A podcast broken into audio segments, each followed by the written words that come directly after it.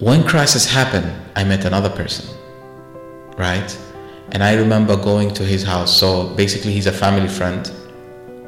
And when cri- when when the financial crisis hit, uh, I met him and we went to his house because his brother is my friend.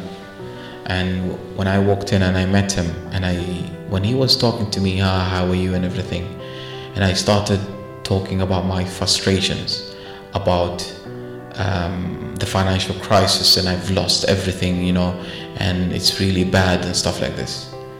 And he looked at me and he said one word that hit me right in the face. He said, You invested in properties, I invested in myself, education. And he walked away. So that hit me right in the head. Wow, it was like, wow, this is powerful. This is Saeed Al Nofeli, and welcome to Chapters of My Life podcast. I want you to imagine your past life. right, where should I start? Imagine you need to write your life story in form of a book already. It's a challenge, right?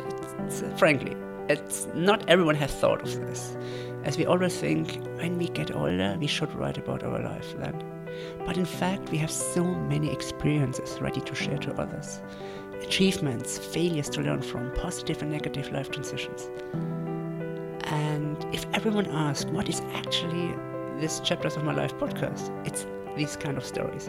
It's an inspiring collection of life transitions packed into a podcast audiobook format, capturing the willpower and belief of people during these important life changing decisions. So interview innovators, athletes, entrepreneurs, change makers to give an insight into their past life from young age till today, and maybe future untold plans. We're covering topics around sport, entrepreneurship, mindfulness, travel, nutrition, yoga, meditation, and much more. Everything which lead to the present till today. Interviewed by me, Daniel Ludwig, and you can find me on social media at by Daniel Ludwig. With a life book called Never Lose Hope, you most probably went life through plenty ups and downs.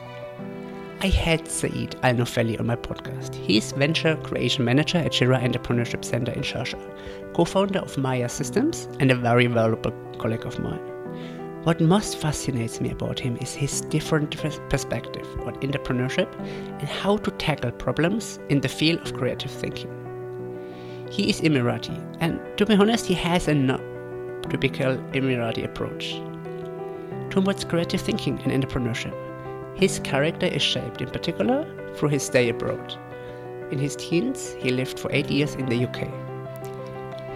With that life experience from the Western mindset, going back to UAE, he brought a different perspective in the field of entrepreneurship, but also as tech co founder for a system which can be described as the Fitbit for camels.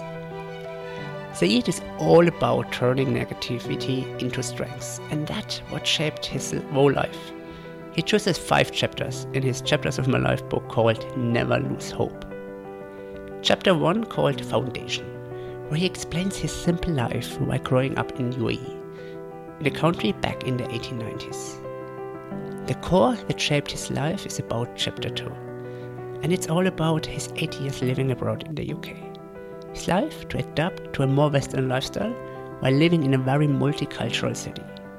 His passion for football helped him to find plenty of friends, be well integrated, though he also realized over time the UK education system has his drawbacks for him personally.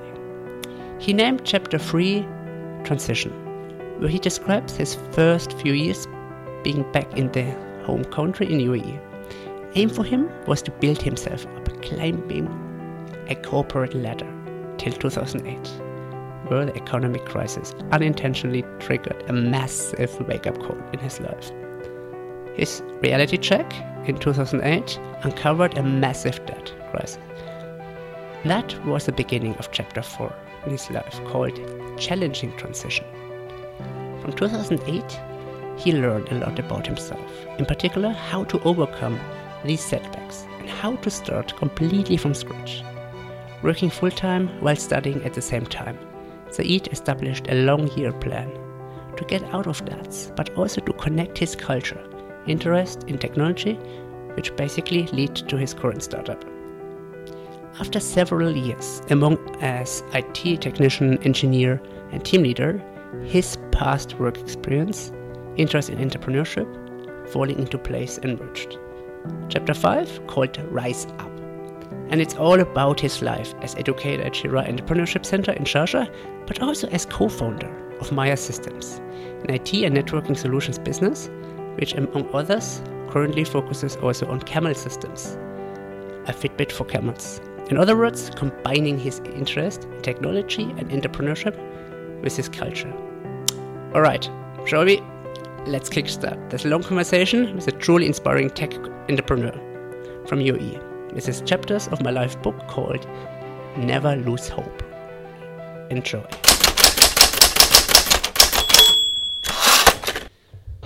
Hey, hi Saeed, how are you? I'm fine, thanks. Thank you so much for taking the time, No, Saeed. for thank you, thank you for inviting me. In fact, it was rel- relatively easy to catch you today because we were working together Yeah, at Sheraa Entrepreneurship Center. Um, so what we did, we you know for the for the audience who was listening, you know, we were looking of like potential locations to record. And I thought, you know, when I work already with you, Said, uh, on this, why we not using, you know, a place close to our work? And that it happens, we're going to be in the library here at the AUS. So, Said, before, and I mentioned that in the in the int- introduction to uh, to the people who are listening, what you're currently doing, what you have done in the past. But one thing which I just couldn't forget the last one minute, just before I turned on the the audio device, you told me that there is nothing interesting about your life to share. Why do you think this?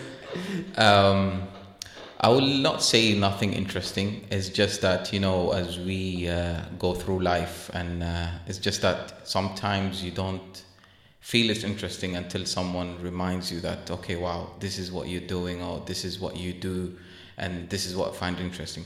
Actually, uh, people's lives are interesting to know about. So to learn from people and their experiences. I'm not talking about you know the people who uh, made the million dollar or something. Actually, people who didn't make it or who are not known have the most interesting stories, in my opinion. And this is why I actually like to uh, listen to other people's stories and see, you know, how far they've gone and how where they have reached and how they see life Yeah. comparing to myself.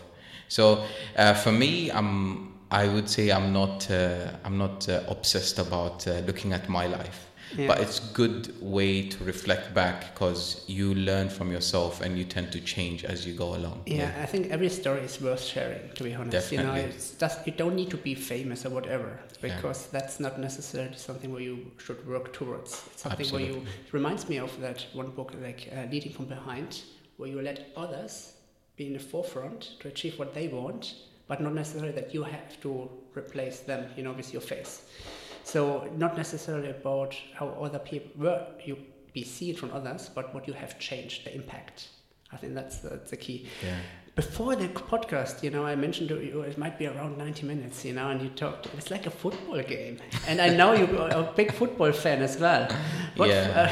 uh, football team are you supporting? So I actually and why? Because I know it.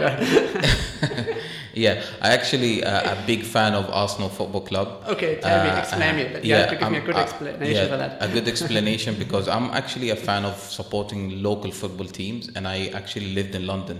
So I lived around uh, uh, Arsenal. I lived around North London, uh, Northeast London, and that's the team uh, that you know. As I was growing up, going to school, and having a passion, and I think. Uh, uh, being a football fan and being supporting that team, the team itself went through a very good phase of winning and a lot of success, and that contributed to my, I would say, my growing up happiness in supporting that team.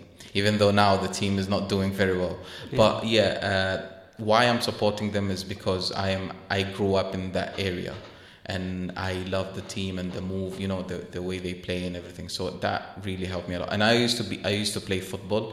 So I used to love football and I used to, uh, I love a certain player, which is uh, Thierry Henry. Okay. Yeah, so I think he's uh, he's like a you know he's a hero to many uh, teenagers uh, uh, my age.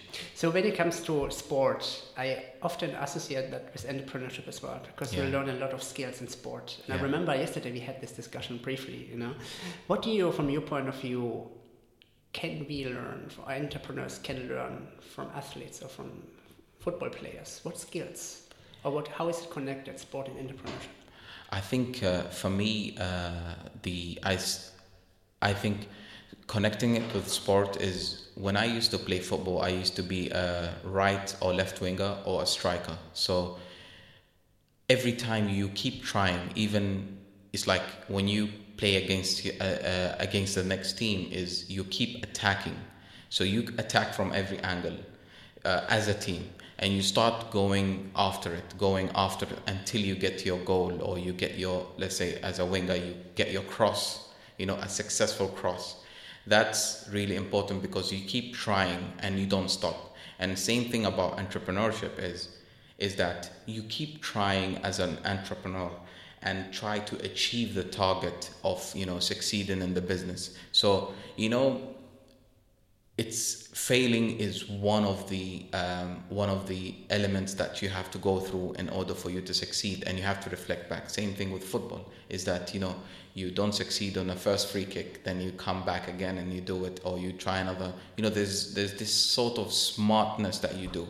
And the same thing about uh, entrepreneurship and business is that we as entrepreneurs trying to um, um, achieve a target is in, in, in going to business. And i see it as a playground. It's, it's something a real life playground that you keep on trying trying in marketing trying in sales trying to get the customer trying to you know all these actually help you. So is the thing is like you keep on attacking. Yeah. you know there is a something which i i some people disagree with me uh, but i always uh, share this. I say that uh, entrepreneurs are like somalian pirates why? Because i know it's uh, it's not a good thing to be associated yeah.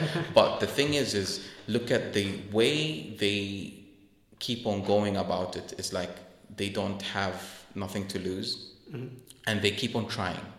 And when they fail they go back down they clean up their dust and then they keep from they come from another angle. And it's the same thing about sport is you keep on trying. And this is really important. This is a skill that you need to uh, you know you, you need to learn. Because a lot of people who come from the education is like once they fail they stop they stumble and they say why you know why this is happening to me? Why is not you know no you have to keep on trying until you get it. And this is the real world you know? I think what you what I would add to that failure part is also, and I can see that a lot in football, um, is the team player part. You know, Yeah. when you associate sport with football, one person alone cannot win the match. definitely But that also applies to entrepreneurship because you know with, when you usually have this one founder who thinks knows it all better, you still rely on so many other people around you. You need to build your own supporting team to achieve together that overall goal of the company or the startup. And I think that also comes down to team player when it comes to entrepreneurship. Understand your weaknesses and your strengths, but also know who is around you who can help you achieving it. Because so many, and uh, from my, and you probably can share that as well. So many, they're not looking into asking others for help. They're not looking into um, building a supporting system around them, or a team around them who can complement them. You know, giving away power. Let's say giving away power, and that isolate them later on and Yeah. give, stress them even more. And I see that t- team player part also related to entrepreneurship. So, uh, 12 years ago, I used to work for a telecom company called du. Um, and I used to work in the uh, technology department. So, you know, the, all the, you know, the, the, the, the core of, of the company. And I've, I've always thought, you know, I was younger, like I was um, 12 years, you know, 12 years ago.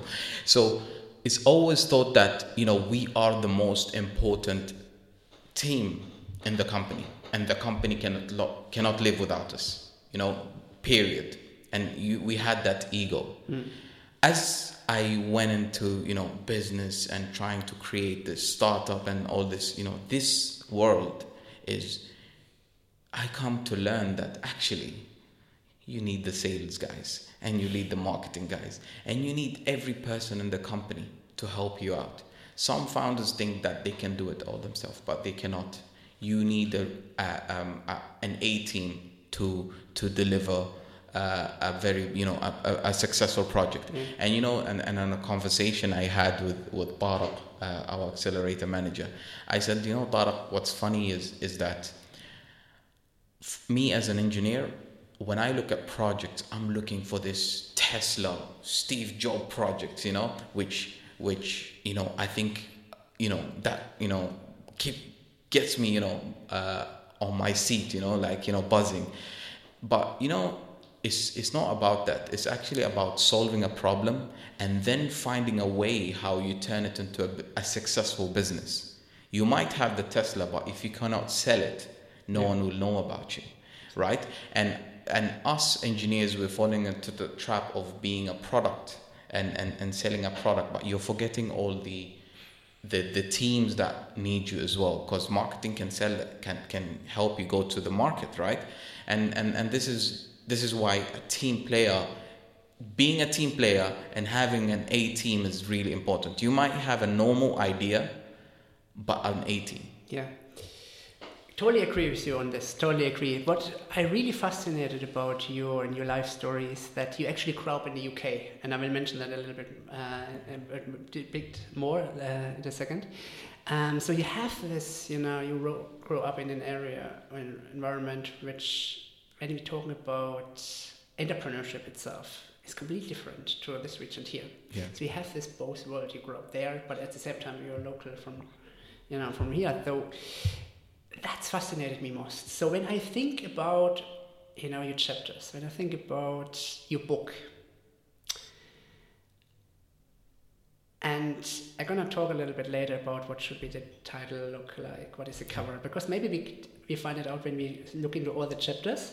So when I open the book about Said, and I look into the table of content, what should be in the first chapter? What should the first chapter contain? Will it contain something about your childhood? Mm. Or will it be something else? A forward? Or what, what will it be? Uh, very good question and a so literally like a teaser, like how do you So- uh, so- bring someone to continue reading the whole book? Yeah, so? I'll tell you something. You know, I've um, uh, I, w- I would be honest. I really enjoyed my life. the the, the, first, the, the, the, the, the, the last uh, uh, 35 years. Uh, because why I'm saying this because you know um, it feels like you've come a long way. Okay, and um, feels like come a long way because you know um, uh, I grew up in UAE until the age of you know teen, early teen, and then I moved to the UK. And when I moved to the UK, um, I used to live in a closed environment, so you know, very cultural, very you know, uh, uh, family-oriented uh, uh, city, where, like a village that you know all all the people know each other, right?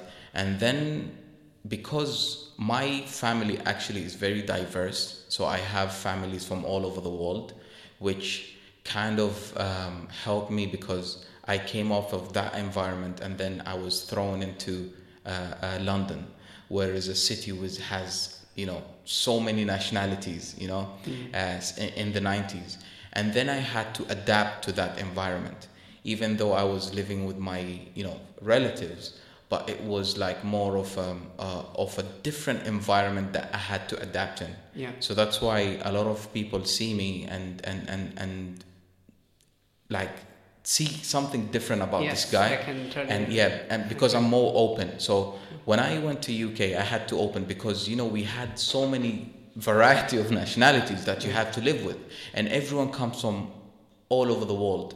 So you had to live, and and the way I lived is I actually had to go and dig into you know live with these cultures you know? And imagine you you have people from africa you have people from europe you have people from south america people from turkey. So all these cultures come together. And this is what made me who i am today. So it's like imagine you've been thrown from you know uh, uh, middle class family that you know yeah, everything is being given and uh, you know education and everything. You're bang into Yeah. a new society, and I had to you know adapt. Adapt, you yeah, had to quickly. adapt. So how was this adaptation? So when you had made the transition, you said you know, towards your teens, Yeah. you know, you moved to the to UK. yeah Um, beforehand, everything was like prepared. You know, Yeah. there were less worries. yeah But then you were in uh, uh, you were in an environment where you're not, which was strange to you. Yeah. You know, something which we could not relate to it. How was that transition in the first few years? It was very difficult. Uh, I, I would say that the first six months was uh, chaos for me. It was uh, not comfortable. How old were you? Uh, around the 14. 14, 14, yeah. okay. 14, yeah. So it was not comfortable, and um, but I had to live that. So it took me some time to get used to it, um, and you know the school, the environment, and stuff. But then later, I thought, okay, you know, I think you don't have a choice, and and and, and uh, you know, I I really I'm really happy that I've gone through that phase, and that phase helped me grow up. I was beyond the age. So 14, you know, 13, 14, 15, that period is, you know, is that I, I would say that important period is uh, where I lived. So that made me grow like my thought process grew up because I had to become a man, you know, and, and depend on myself. Yeah. So when I quickly go back before you moved to the UK, Yeah. uh, how would you describe that period? So, So- you said it was prepared. It was, you know, it's like, um, it sounds amazing. So it was, you know, I'll tell you something. How would you describe it? Yeah, it was a simple life. We used to live a simple life. So you know, um, uh, my father was a, a officer in the military, and my mother also she used to work in like in in the military as well. So I come from this uh, uh, family, and then you know, it, everything was there uh, provided. S- y- In UAE, we used to live like a normal life, simple life, no no big deal, you know.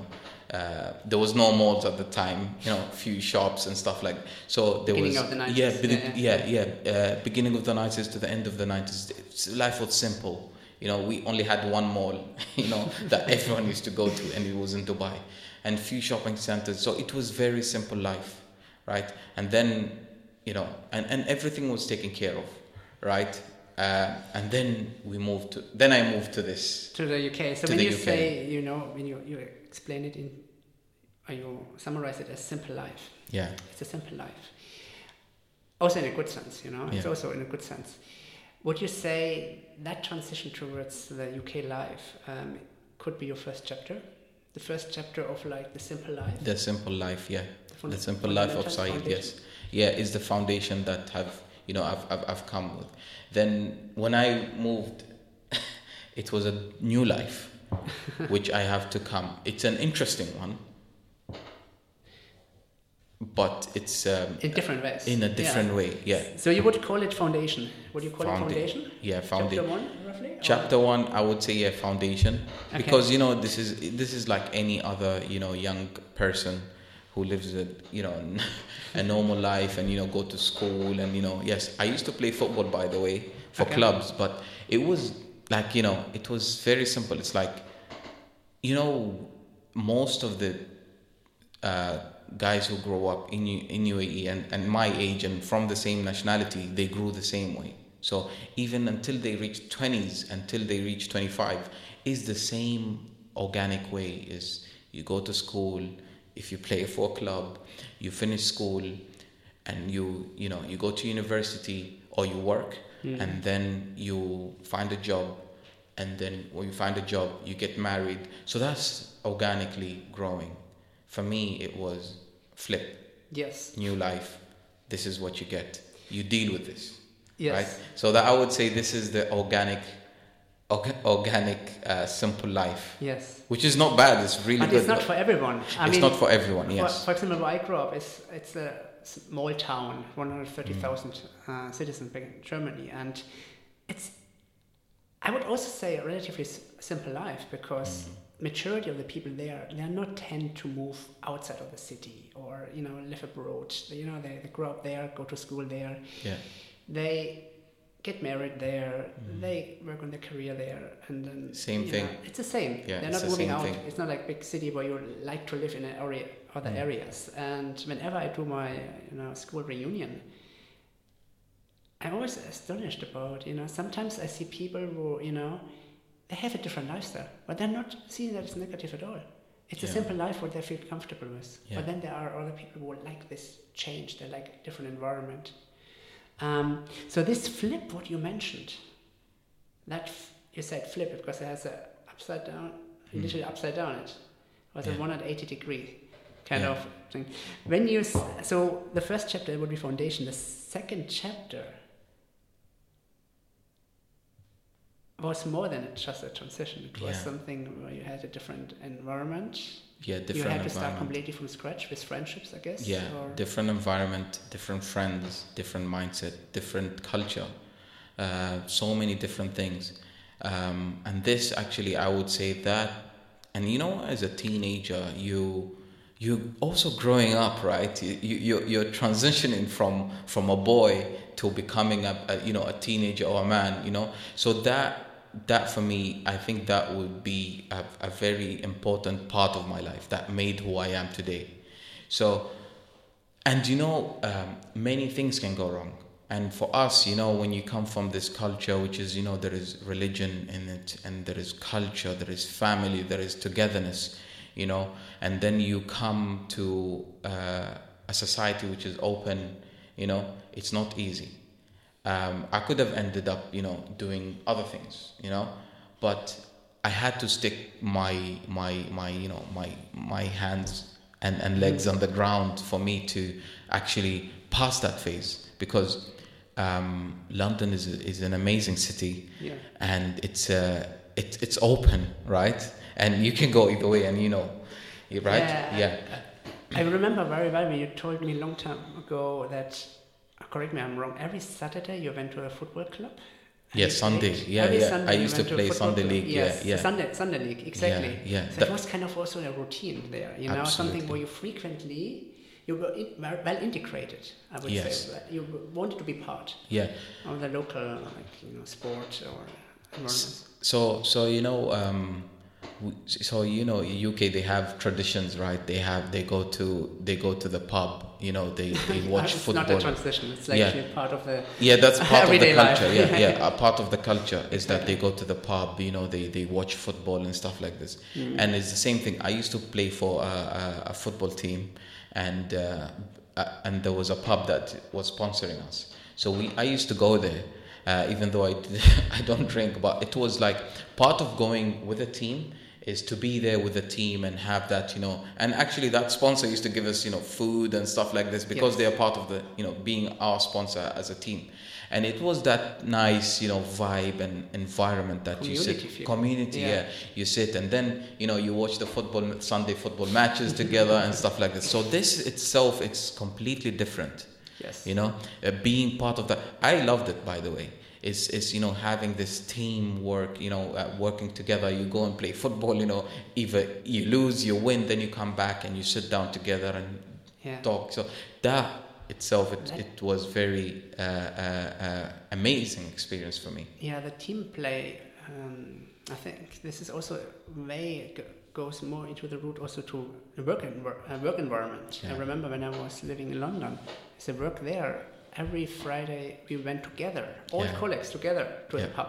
mm. Not like Friday, you know, like go at home. Everyone is like separating. No, you go together as a team, yeah and then I don't know, watch football or watch something else. But you do it together next to your workplace. So work and what you do afterwards as a private life is not. I would not say merge, but it's it's not a, a clear cut in between. So that builds community as well. yeah And I th- found this fascinating in London as well. That the people you work with, you also have. A, um, you also see them outside of work yeah more frequently. Friendship yeah turned into friendship yeah and you help each other. And that's something quite unique um, to, to see a way to not di- differ, separate work and life. And in that case, you're less likely need a work life balance because you Yeah, kind yeah. of uh, look into this. Definitely, yeah. You know, um, uh, so in when I was in London, I had few friends who I was very close with, and those guys, you to the point that we were, we were very close is that we actually hang around with each other 90% of the time. Always. It's like you know day and night you're in their home or day in your home. So that also had you know you know it's like even his mom uh, would actually think I'm like her son you understand me so that that togetherness also uh, uh, living there was very important even though we have it in UAE but in UK it felt more even imagine we were different religions right and uh, but we still were very close I think there's different religions or different, you know, uh, mentalities or Mm-hmm. cultures you come from. There were less a top topic in, in the UK, in London. Yeah. Es- especially when I, uh, uh, mean, I was living there, I didn't experience any like you know Yeah. reasons not to get uh, together just because you're coming from a different culture. Yeah. I found actually London as the most multicultural kind of city, and I was actually really shocked after the Brexit. You know what happened with the Brexit. But actually, when I, when you live there, you can see that this is a city where most nationalities live together peacefully. definitely And it's so diverse in, in nationality, cultures, and exchange of knowledge, exchange of culture, experience, like no other city I've ever lived in. And I think that's something unique, especially when you grow up in this region. definitely As yeah. you say, you lived in where did, where did you live in London? In East London, right? Yeah, In East yeah, London. northeast London. North Northeast London. northeast London, yeah. Yeah. Um, uh, area called Hackney. Yeah. Uh, known, it was known by hostile, but it's actually a really good area if you really live in it. You know, sometimes it's uh, uh, people talk about it like okay, but actually it's a really good. I think it's uh, Hackney is, uh, yeah. becomes kind of the, Now, the, yes, the new yeah. entrepreneurship kind yeah, of hipster yeah, area. Yeah, yeah, It's a it's a very good uh, uh, place, and uh, went to school there, and You did I- study business management, right?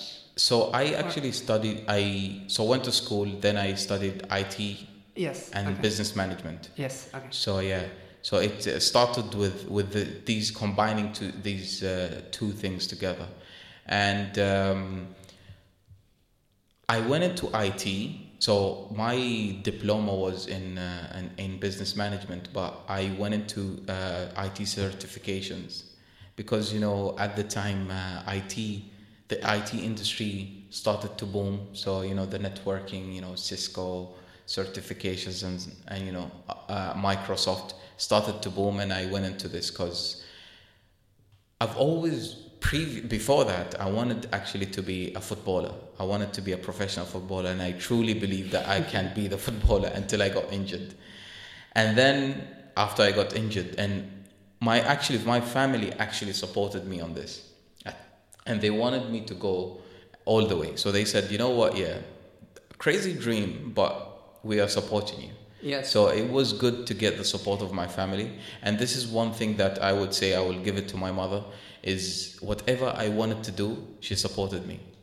But my my dad was wanted me to go to the same path as everyone else, hmm. and I think that also contributed to me until today selecting the things that I believe in, truly believing to go all the way. Yeah. But it also gives you the environment to test and try and error. Definitely. You know, when, when uh, there's someone who gives you the opportunity to support you Yeah. in maturity of goals you have in mind, Yeah. gives you also an environment to see what really works in the end or not for you personally. Because in the end, it is still, you know, teenage age. Yeah, absolutely. Um, and I think you need to learn to experiment. Yeah, you know the thing is, I think uh, um, um, there are some certain I don't know if you're gonna call it habits or or or you know uh, drive that actually helped me uh, become who I am today. Um, because the, for example, when I was in school, I was not an A student, okay, but I was with the top students. Like if you have two halves, I'm with the top students. Okay. Okay. And education, I loved learning, but I didn't like the school system. So I loved learning, learning new things and stuff. Even when I was in sci- sci- science class, even my uncle, my uncle was an A student, Yeah. and my aunt is an A student. So my whole family are A students. But I was like those because I always one loved sport. So I was busy with sport, but I'm in education. But what is it? What was wrong for you uh, for the education system? So for Was me, it more like putting you in specific, you know, um, cupboards to learn specific topics which would not be relevant for your future yeah. So thoughts? So for me, is um, uh, I have different interests. So you will see me in some subjects I would get A's, and some subject I would be in the middle. Yes. Right? Why? Because of interest. So I've always followed this interest part, and I've I've never liked to be forced into things. And I had a problem, and I think I mentioned to you uh, a few days back that if I grab this topic that I really love, I can move a mountain. but if something that I've been forced to do, yeah, then I actually lack. because you get pulled back from what you're Yeah. really interested And, in. and, and, and I have to really believe in it, or someone convinces me why I'm doing it.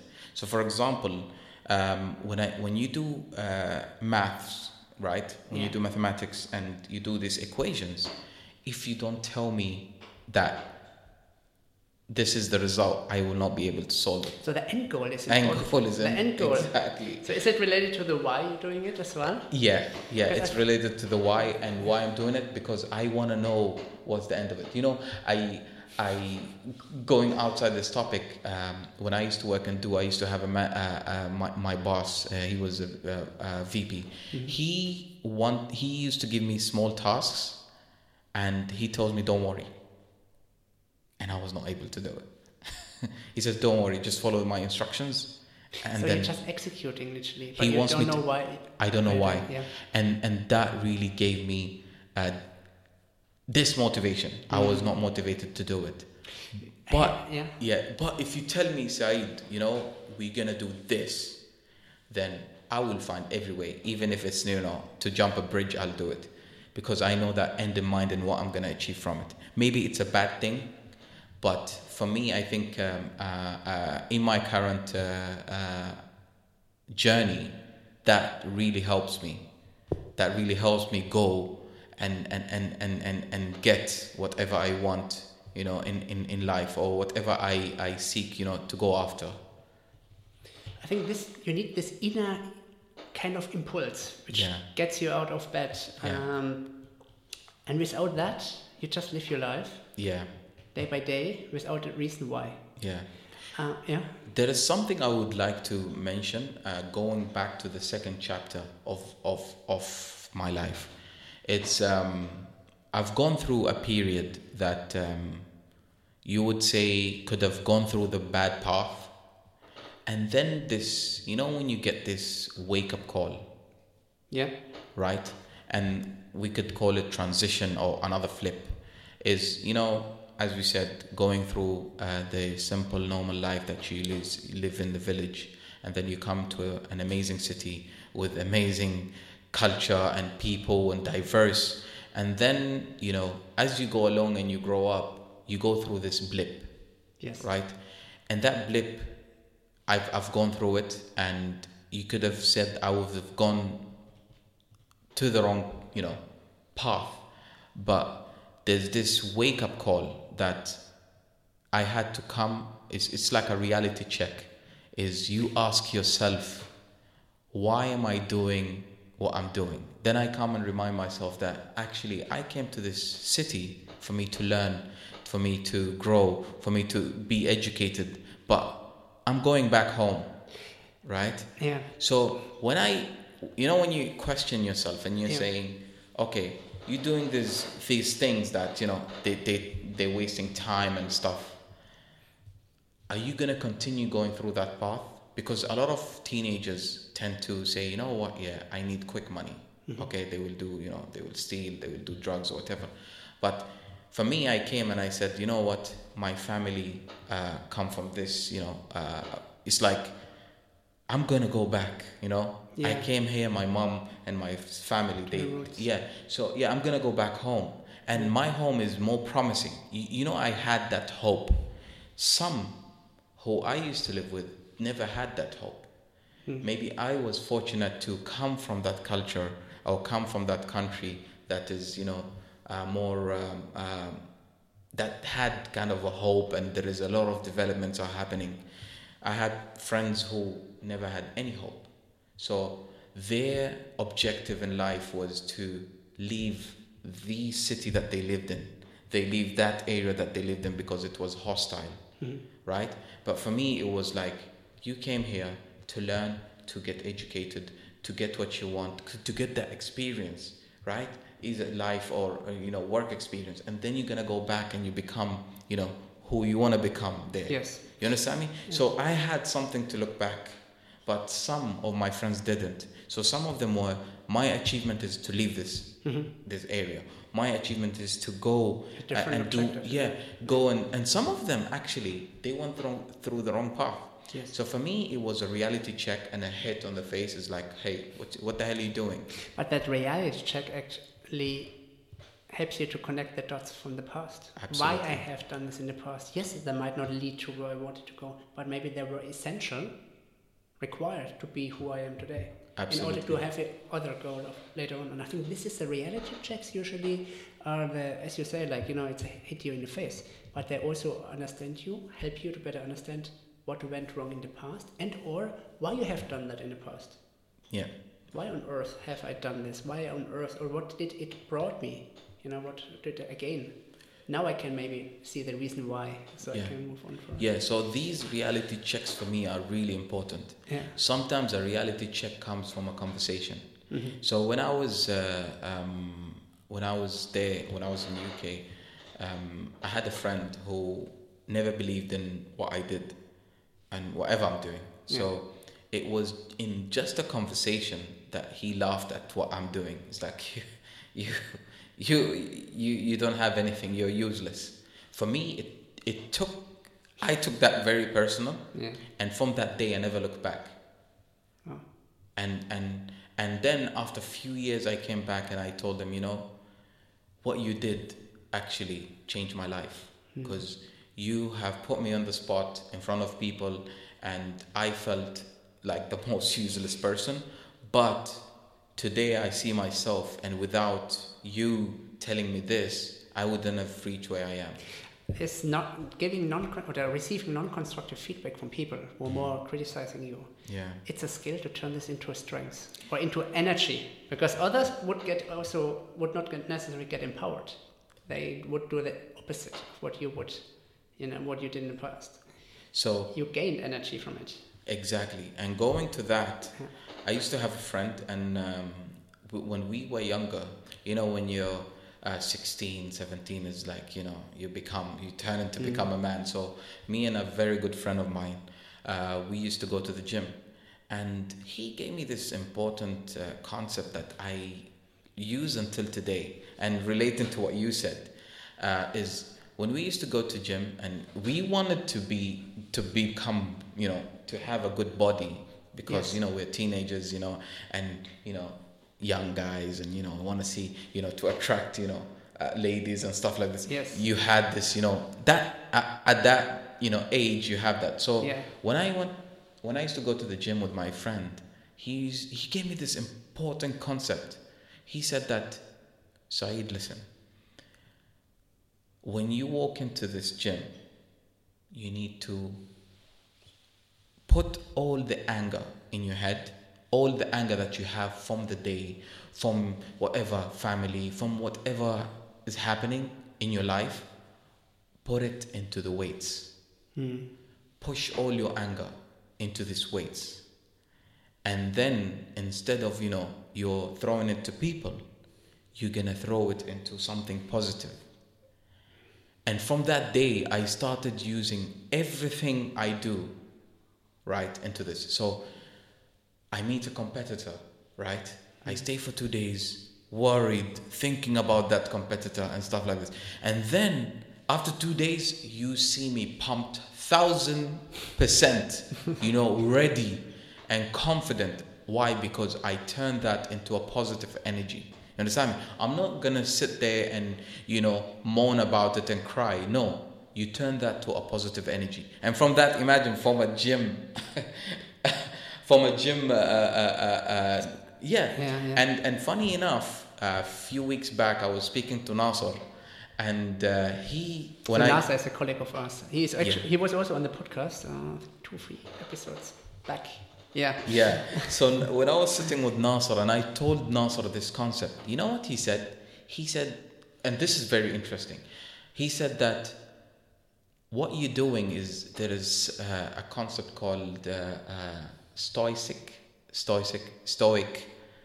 So ba- yeah. So basically, what it is is is is is you turn that energy into from a negative to a positive energy. So there are different uh, ways of doing it.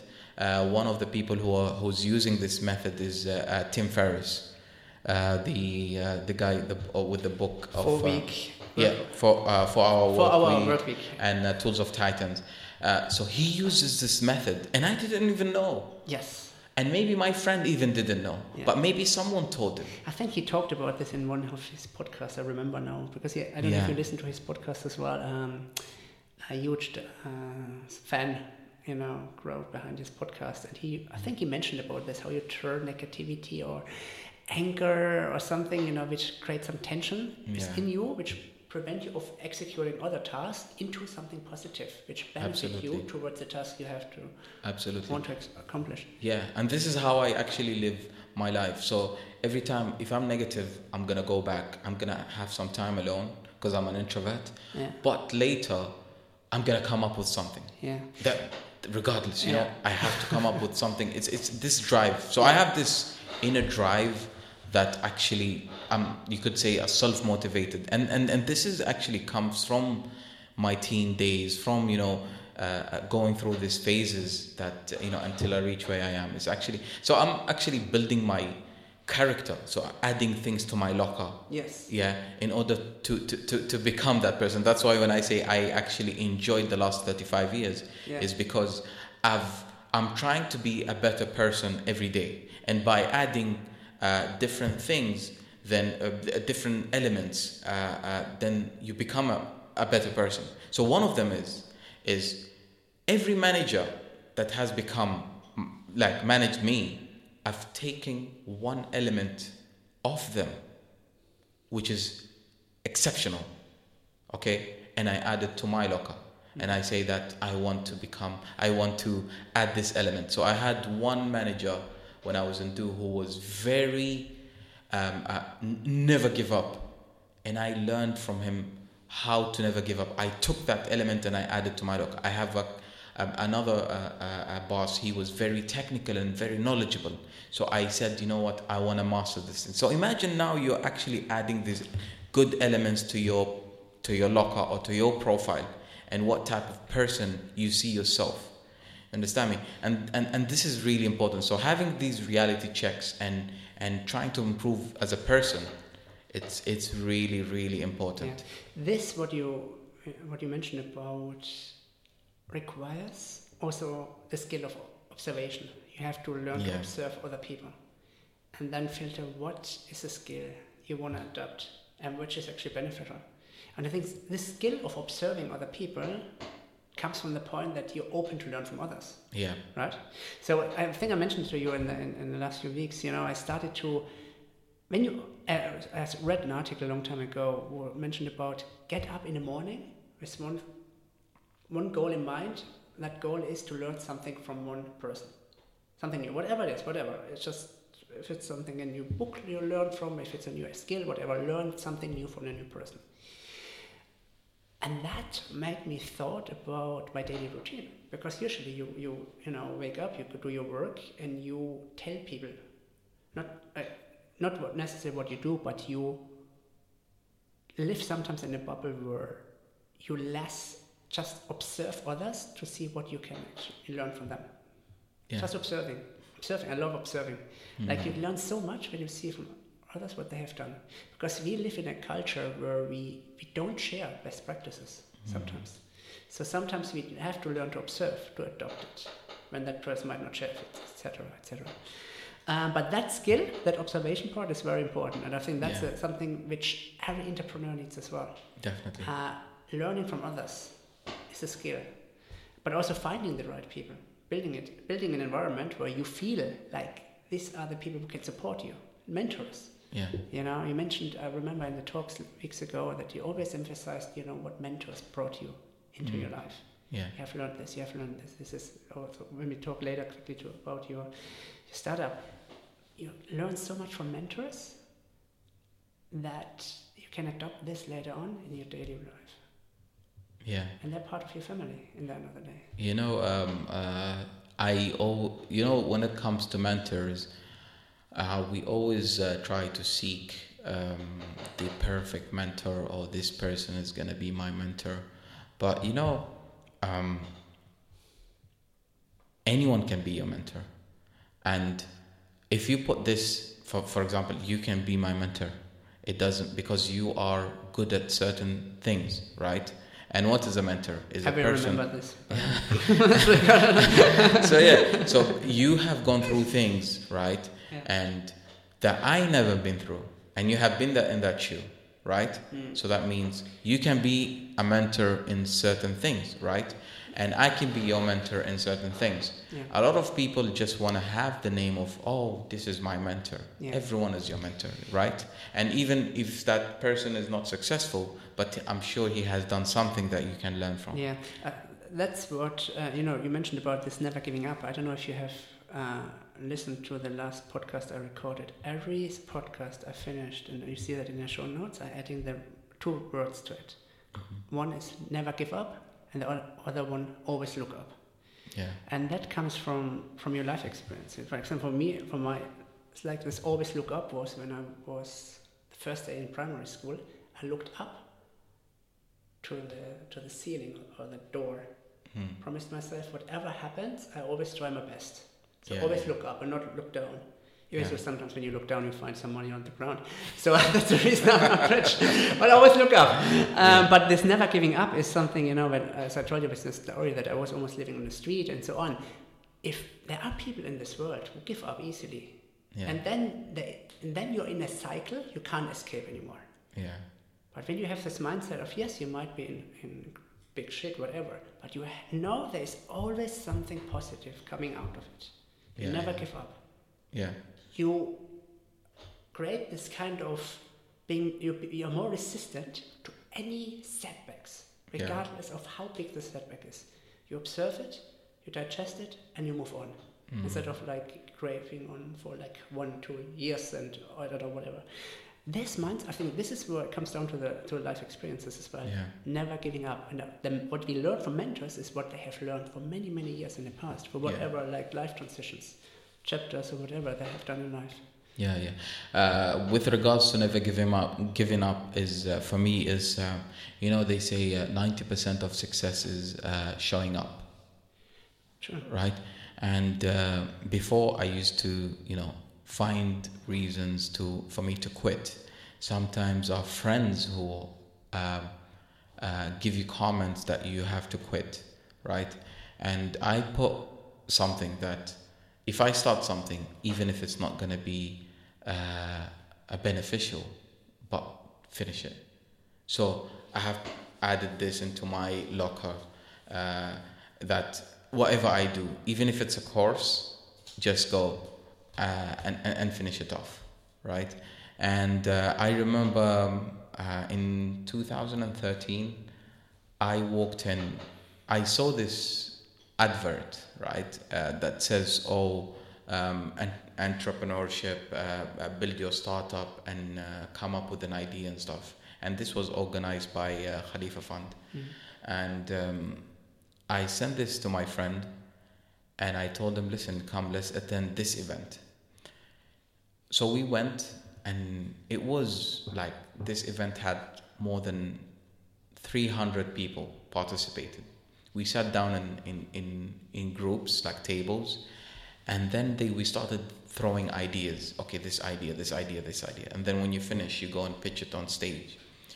So when we reach halfway, my friend asked me, What do you think? Shall we go? Oh no. We were about to quit. And then I said, You know, since we came all the way, let's just finish it. It doesn't, it's not going to harm. And we ended up staying until the end, and our ideas were selected, right? And when we were selected, this this is the first time I was put into a program which was called uh, Business Model Divine, uh, Design, is to how to work on the business model Mm. canvas. And I never had an idea or a clue what entrepreneurship is. But I had this idea, which is a shower idea, which was even not even validated. So I went into this program.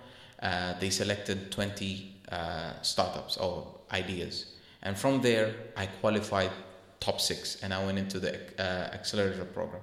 So for me, on that, you know, that day when we had 300 uh, ideas, we could have gone and I wouldn't have been on this table with you today. Yes.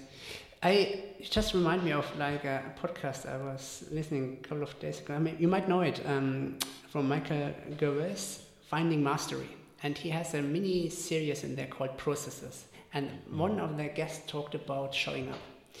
One of the key successes for most entrepreneurs are showing up. Yeah. And that put them away from that end goal. The end goal is not finishing that product to the best. It's literally, or what in the UK is the program, etc., applying it, finishing just the process Yeah. and not thinking what is the end goal of the process, just finishing the process. Because you don't know what's going to happen afterwards. You don't know. Absolutely. It's in entrepreneurship as well. It's all assumption and This don't is why life is amazing. And that's what life is amazing. Entrepreneurship is, you know, can Yeah. bring you to any kind of directions. Um, when I, when I when I go back, I want to go back Yeah. quickly to the to your um, life in the UK. So how, how many years did you stay in, in the UK? I stayed in the UK for around uh, eight eight years. Eight years. Yeah, around eight years. Yeah. Okay. So Yeah. what were um, in these eight years? Um, how would you describe these eight years? Because I can see that the stay in the UK is it's one chapter itself. Yeah, yeah, So you said about you know you spend a lot of time with people, um, with your friend there. Um, the education system is something where you're not felt comfortable. These eight years, eight years are actually quite a long time. Mm. Yeah. It's not like few years. Yeah. Um, how would you describe this time in a few words? So I, I, I would say is um, um, it it made me grow up as a as a, as a person, and it actually made me ahead of my my years. So I will, even when it comes to thinking about you know comparing to the people who are my age, I was more ahead. So I think, um, and, and as I said, that that was the core of my on being today who I am today, because when I came back. Um, I've learned a lot of things. I've seen life. I, I, I mingled with a lot of people. I've, I've, I've gone through a lot, you know. There's a struggle, you know, the struggle of life, real life. Because over there, it's like, this is the real, you know, this is people are struggling, you're struggling with them, you're trying to help people. You know, that's, that's, and you know, going into that uh, culture also is you adapt. Even for me, coming back was, was, a, is, is, it, it was difficult to transition back. Understand me? At some point, I thought, you know, why don't I just stay there? got you got used to it I as well, yeah. it, yeah. And that life, you you got used to it, yeah. yeah, So what I'm saying is, is for me as as Saeed is is ha- living that life and is the core of everything. And today, that's why I'm I'm more open to a lot of things, more uh, even mindset. Even our, our like in UAE, we are, and and we have broad horizon. But there is this struggle that you know, you know. I'm not gonna say that because you know everyone's struggling their own way, right? But the the the struggle that I had, it's first coming to a different culture and then adapting to it. So you had this life that you used to live in, and then you, you know, you transition to a new one, and then you had to adapt. You have to go back and, and, and, and, and, and, and back to, to the one you, you had. So going back to the one you had, there is a lot of learning. And I guess from also after, I'm not sure if it, after these eight years, the UE ha- has changed a lot because this Big was a transition. big time. So before we talk about quickly about this, how would you name that chapter two, that UK time? He said, you know, it's like you grew up in this time. How would you call it? How would you call it? Um, From chapter one, foundation, to chapter two, transition. transition. Will it be one word or will it be a, a sentence? Uh, you can also call a chapter sometimes like you know a half sentence or something.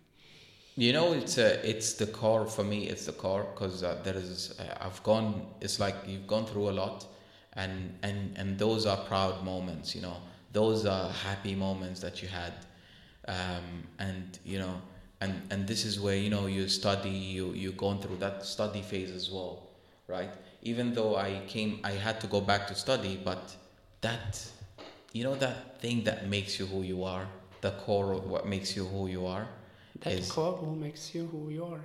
You can call it like this. yeah yeah yeah i would say that yeah yeah You just kept, kept repeating it. I think that should be that. yeah the core that makes you who you are is uh, i think the teen even though sometimes uh, when you're a teenager is it's just the beginning but through experiences that where you learn these things right And that's especially in this age, teenage yeah, age. yeah yeah, because you know a lot of things can go wrong a lot of Mm. things can will not go your way and uh, and you're still learning you're still new you know as you grow up there's so many things that you're learning about yourself about people about life Hmm. yeah and you know uh, when i left uk it was like um, i'm coming back i have you know my education. I'm gonna go and, and work for a good company and i'm gonna get this amount of money and you know i'm gonna grow up to be a ceo right? This was the mentality. So i closed that chapter by coming like a professional. So now the new chapter becomes a working professional uh, uh, Saeed, you know, uh, who has learned and, and now he's coming to, you know, show the world, Yes. right? So the transition from one chapter to not, not another chapter is based on also transitioning to another country. Yeah, So this working professional, um, working as a professional, and I know you know for uh, almost a year. yeah, That's that's usually that you know that that dream thinking of everyone who is getting out of the university. Yeah, Like I'm gonna, you know, I'm gonna build up a career, I'm gonna work, etc. But then when you have this sense of like entrepreneurship, you're gonna transition towards your own business. So tell me a little bit about the first years. So when you moved back to the UAE, how was that transition, or like this going back home? Uh, Yeah. What was your first work environment? Um, you mentioned about du. You worked Yeah. at du as well. How? T- explain me a little bit about that. So, Curious. so when I came back, it was a different experience. Uh, good to be back home. good to have a, uh, you know, a good weather. Yeah. Yeah, even though now it's hot, but yeah.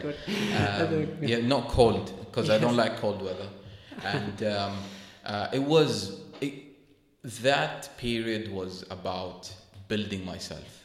You know, I used to be so fascinated with um, uh, corporate, you know, uh, the corporate world, and you know, becoming this director, CEO, or uh, you know, a, a head section. That was an obsession and I used to look up to these all all all the um, uh, successful people in our society. You know, I never knew what entrepreneurship is at all, and I didn't even know the word. Oh, what is it? I just knew that uh, for me to grow and become successful or um, achieve in life is I need to invest in in, in properties. so so that's the th- first thing I did. So after a year of working, I bought my first property, and uh, after that I thought, wow, this actually is a good business. Yeah. And I bought my second property. so I ended up buying five properties, and uh, until 2008, and that period was property business was booming and um, and I was uh, I, I- used to have a very good job that I, I, I, that I would not not have dreamed of of thought I would get that money when I was in London.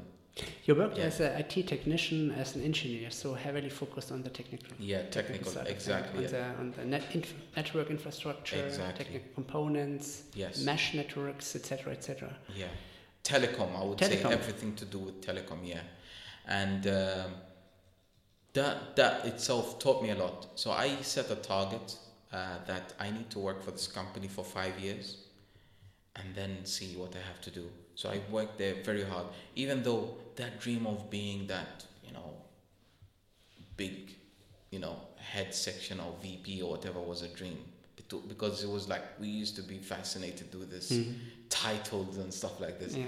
And yeah, so I, I, I stuck to my job and you know working very hard, and even um, um, um, that period I didn't actually. I had a diploma. I didn't finish my. I didn't do my bachelor's or master's. Nothing. I had a diploma. At that job, even though I was one of known as one of the hardest working uh, people at work, but I was struggling to get promoted. Why? Because in our society, um, a bachelor degree is an important element. And It's a if you- requirement. it's a requirement, Yeah. and if you don't have that, you cannot proceed Yeah. uh, through the ladder. So I really, really struggled, really struggled, and I've, I've, I've, I've tried very hard to be promoted. The highest position that I was able to get was a team leader, and um, So in that case, you were, you know, you had uh, even more difficulties Yeah. to reach to the level where others exactly. So were able to reach. Exactly. So the people gave you another me, trigger, Yes, literally. another trigger. Yeah. So before that trigger, no, after that trigger is that okay? I need to go back and, and finish my studies. Imagine, and, and and you're at that age, you know. I need to go back and and do my studies.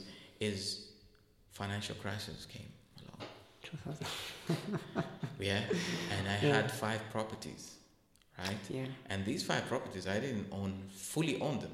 Mhm. I actually were like there's something called property flipping. So I buy, leave it for thirty percent, sell, buy forty percent, sell, uh, buy ten percent. Someone comes along and and and financial crisis came along. It gave me a big hit, big hit, right? The whole com- you know the whole world stumbled. Uh, I was one of them, and I lost around one million dirham. I think Dubai itself or the UAE were heavily Yes. affected in this. And I, I, I had a loan. I, I had a, a, a business loan. I took a loan uh, to invest, and I, I lost everything.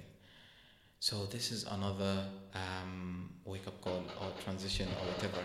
Is I sat down. I remember this day. I sat down, and I said, "How the hell am I gonna come out of this? You know, this uh, hole." right? Imagine um, 80% of your salary is being deducted from loans.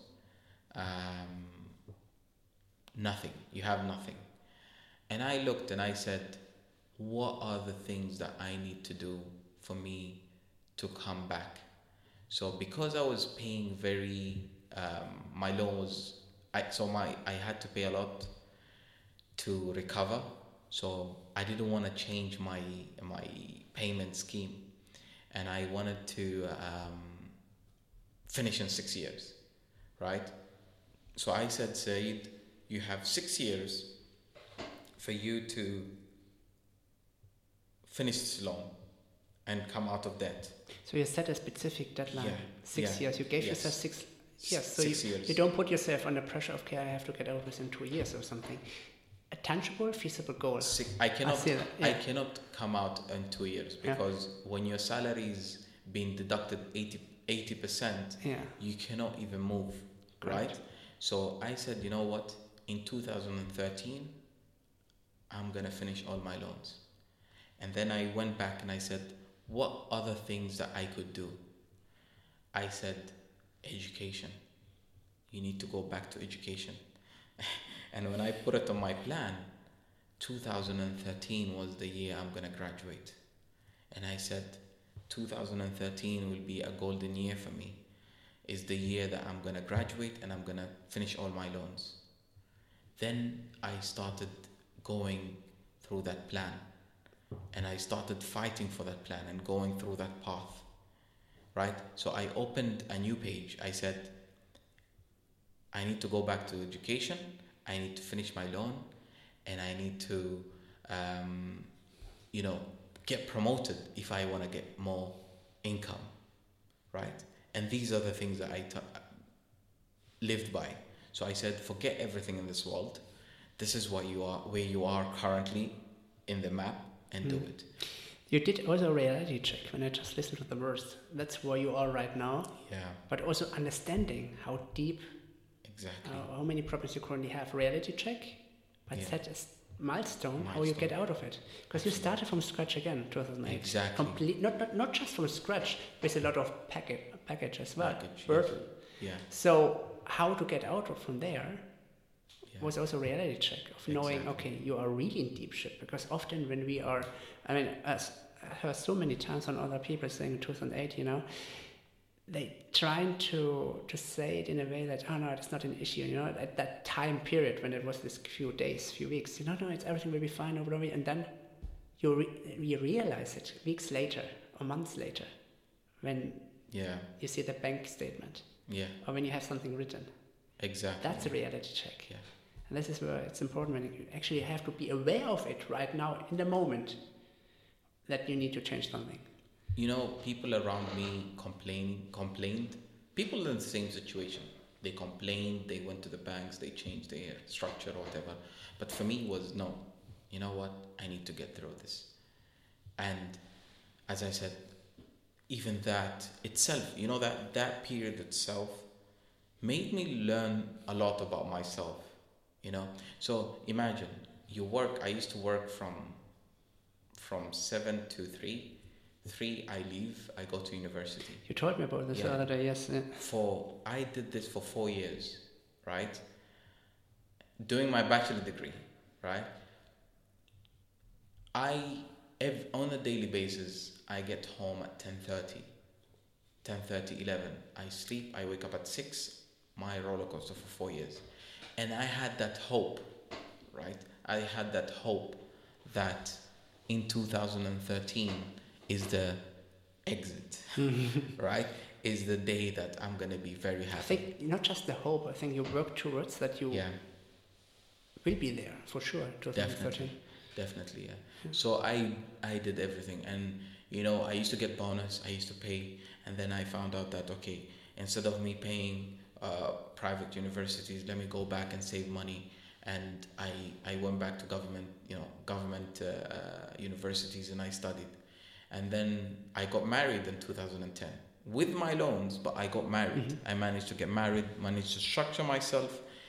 Things went good, even though financially it was a struggle.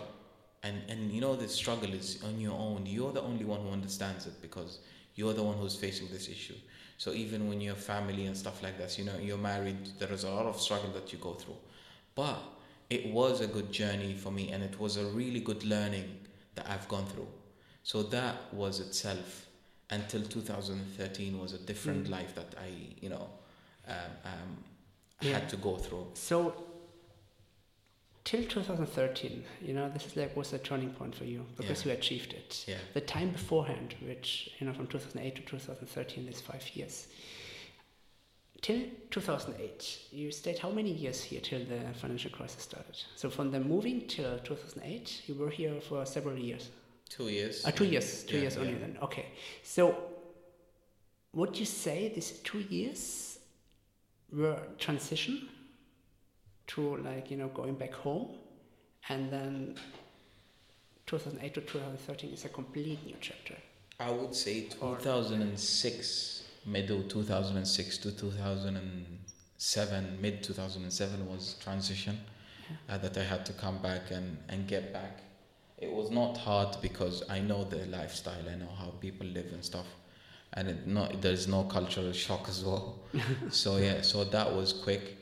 But the thing is, is that um, through the life, the earlier life that I lived in, um, and and the simplicity also of living in, in, in the UK, not not wanting big stuff and stuff like you know everything is small there Yes, compared yes, to yes. UAE. So that actually made me uh, uh, uh, save a lot and think about business, think about you know investment. I would say not Mm. business investment, investing in properties. Why? Because I want to have you know this. So that actually helped me right? And this is what i was thinking. This is what and and, and this is why. So for example I will I would have my brothers they will in- go on holidays they will do this they will do you know they will enjoy life. But for me it was always you know i need to invest. Yes. Yeah i need to invest. I need to secure my future. That mentality yes. that i had which is Yeah. comparing to others yeah. right? But i have to say you know you had more the mindset of what's going to happen in the future. Or your your goal objective was the yeah, it's always yeah. For because for, for some it's more the present. Not in a way that you know in the present you have to enjoy, you have to you know spend a lot of money. That's this kind of personality, but also living in the moment, living in the present, while having the end goal in mind. Mm. I think yeah, you have to find a balance between both Yeah. and having the end goal in mind, which obviously always is in the future, but also having that reality check in the moment. Because what when I just listened to you, you were truly aware of what's going to happen in 2008. Yeah. And when you are aware, you're going to take action steps towards where you want to become in the future. But when you're not aware of what you are currently and you're just, you know, say everything is awesome, everything is great, and you don't want to believe it for yourself, Yeah, yeah. you're not going to be there where you want to become. Because you don't consider the current present situation, if it's good or bad, whatever you are from. So you know, my my problem was looking too much to the future and forgetting the present. So maybe because of the things that so when I was younger, it was like I'm gonna go back to UAE and I'm gonna work. There's a, a, a promising job that is waiting for me. Yeah. You know, so I I always look forward to that. And you know, when you even in school, you look forward to working. You Yeah. look forward to freedom. Yeah. And when I was in du, I was looking forward to, you know, investment and stuff like this. Even when I was struggling, I was looking forward to finish this this nightmare that I had, right? Is 2013 will be I'm gonna be done and I'm gonna be free and I will do the things that I love. Because during that period I never had a social life. My social life, friends were the ones in the university and work social life was deleted of my life. So I would say seven years, or six, seven years was social life completely deleted. Even after 2013, it was deleted for for three years. Hmm. Yeah. So this five years, five, six years, how would you describe them? From the financial crisis towards 2013.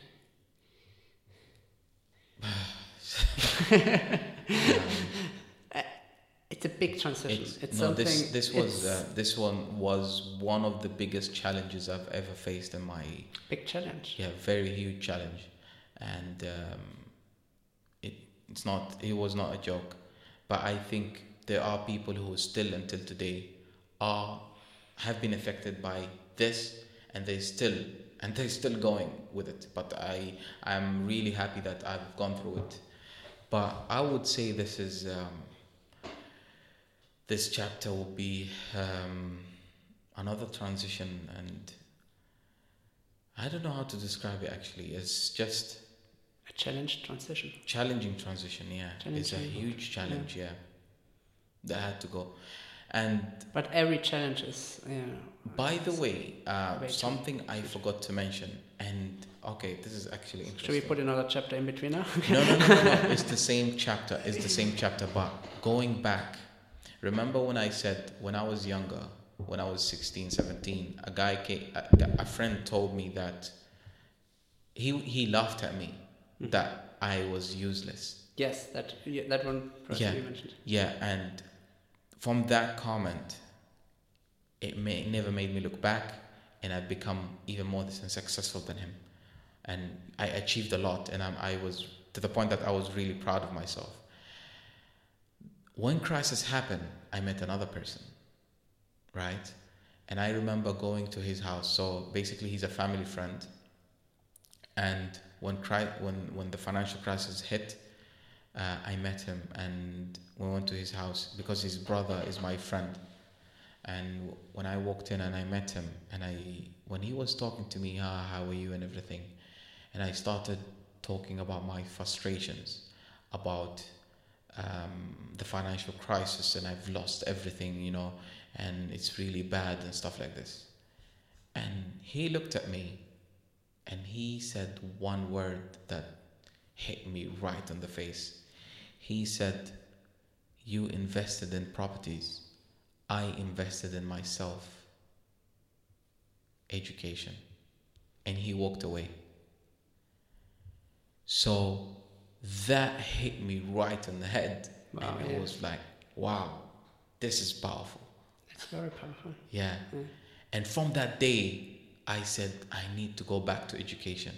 I forgot to mention this, but that hit as another transition, a new chapter, a new chapter completely. It's like, wow, now I need to focus my energy because I have nothing.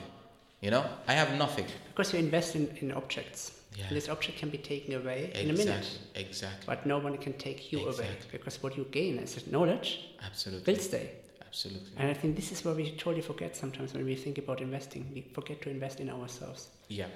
So And- another element that I added is is always invest in yourself.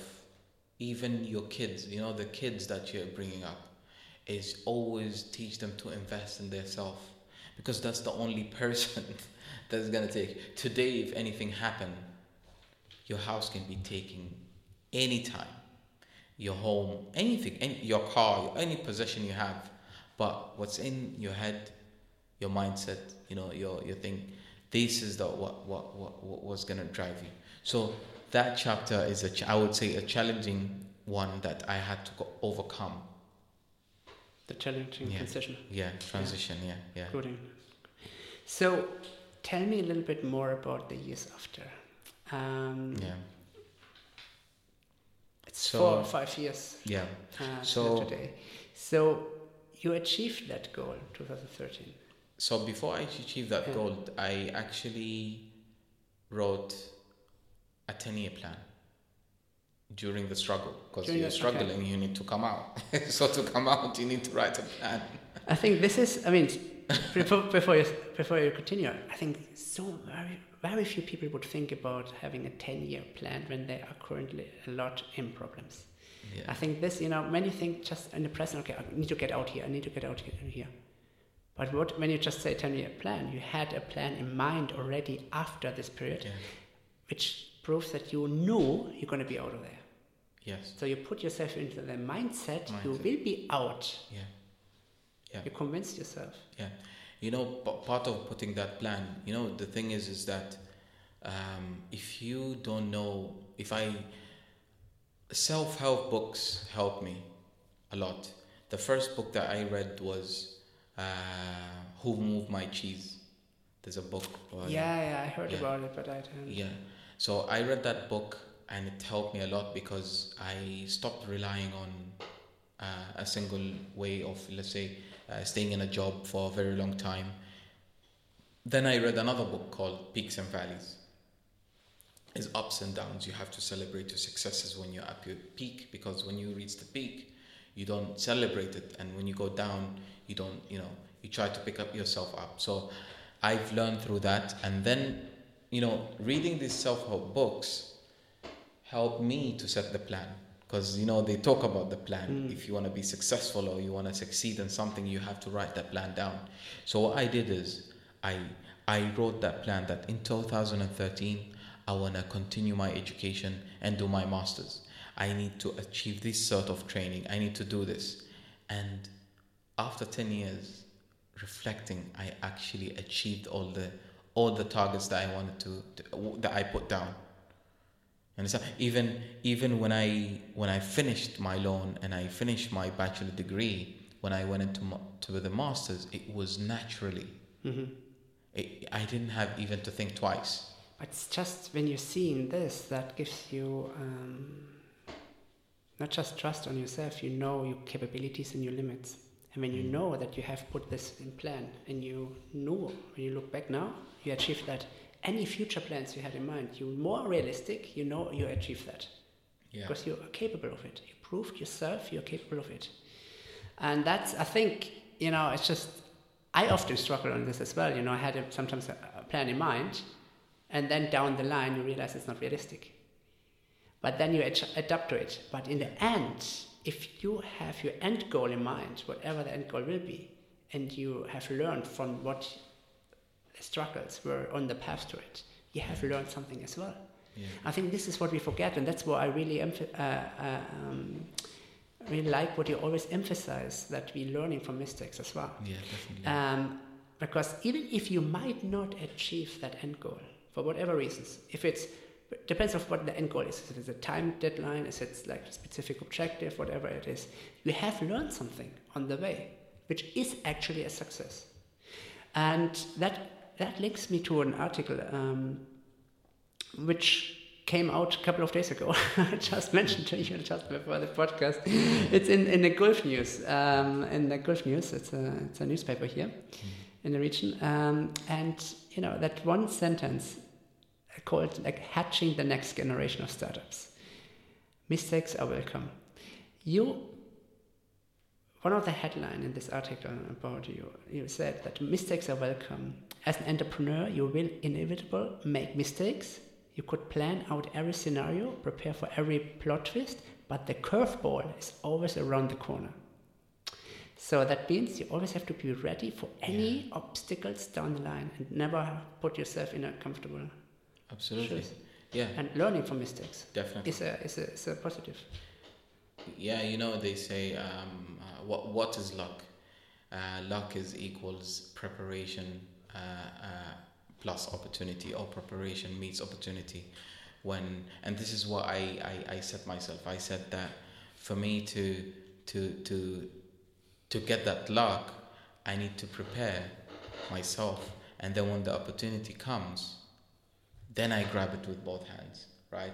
And this is what I I I set myself. I said, you know what, um, prepare yourself for the thing. So when it comes to education, I used to be always like, why do these guys, even though I'm better than them, but they go all the way because they, but they were prepared. They they they, they took the education. So they they studied, they prepared themselves. I know I gone through a different path, but they studied and they prepared themselves, and then the opportunity came. They fit the criteria.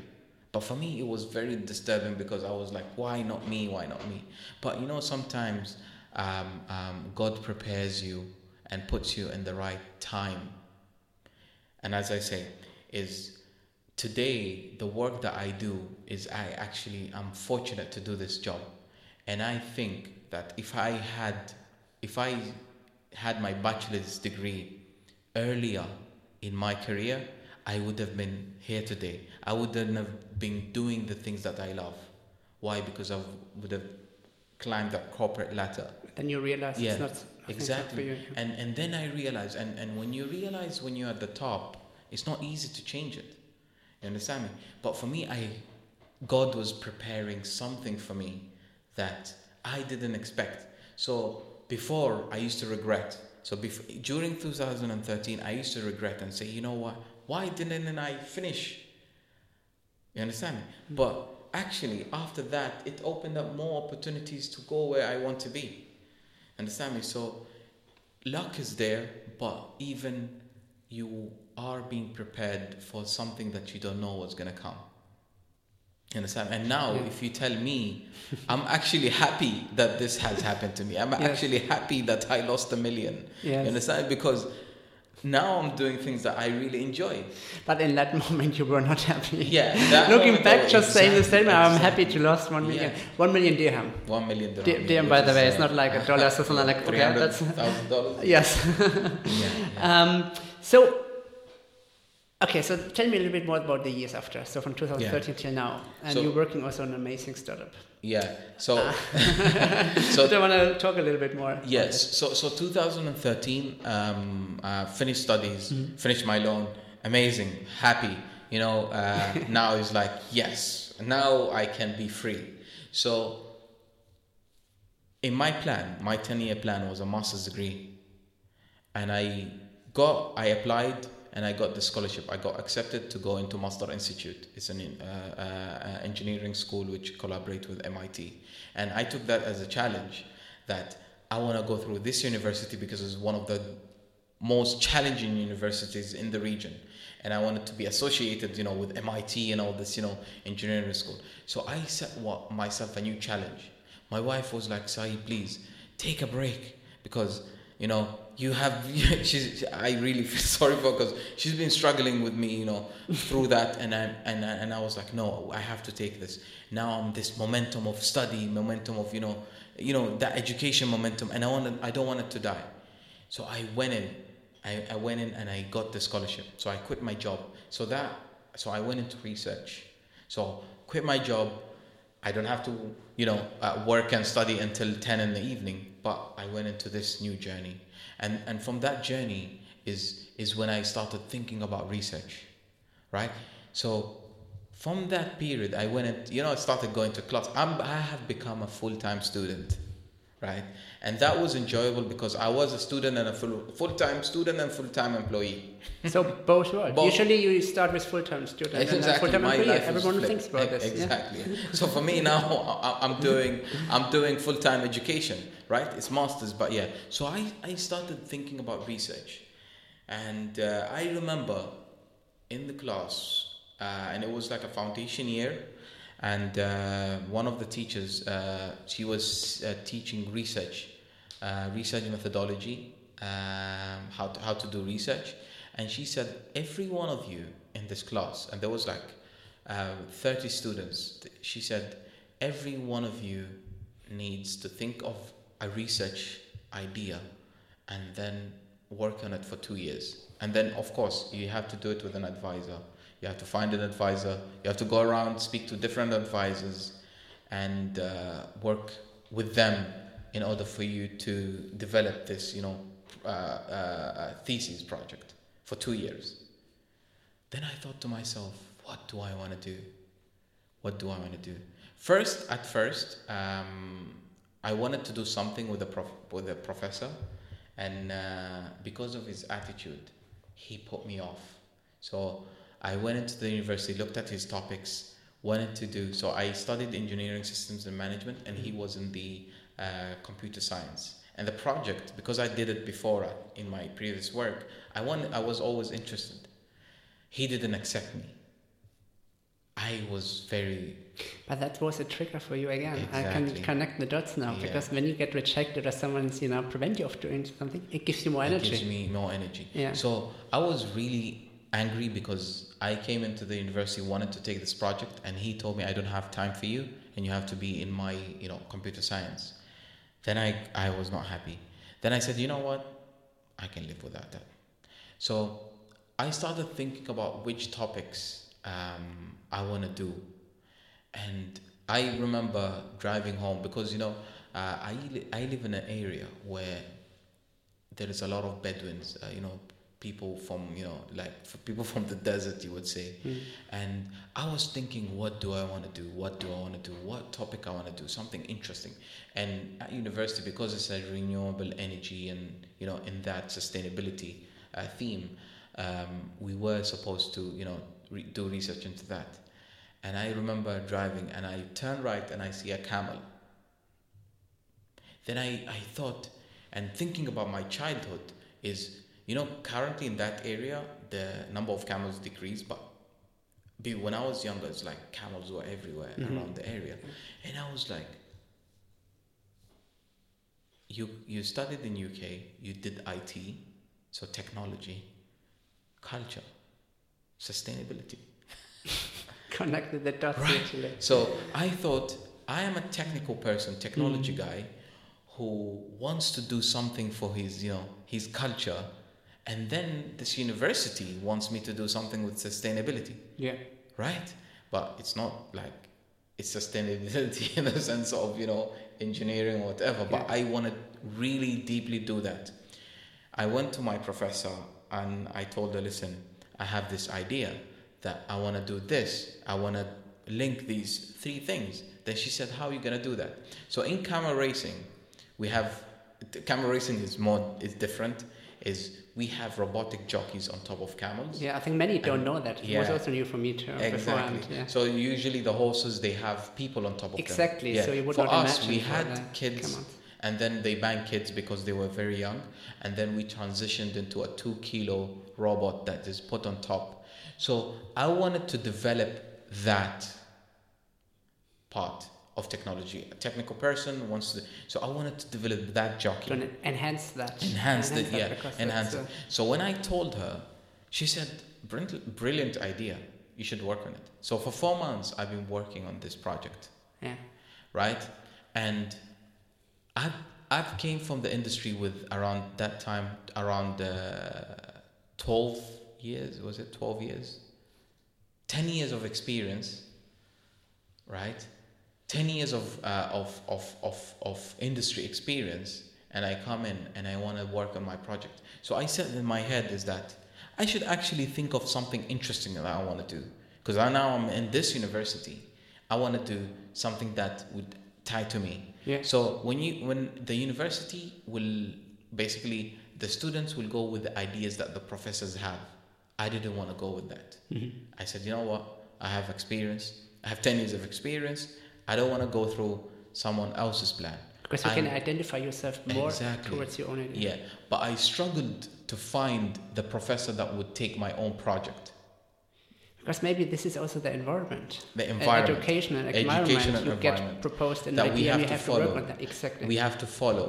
So the students, even the student who used to come in, they used to come up with ideas and then they break them down and then they give up and they say, you know what, I just want to get my certificate and graduate. For my case was no.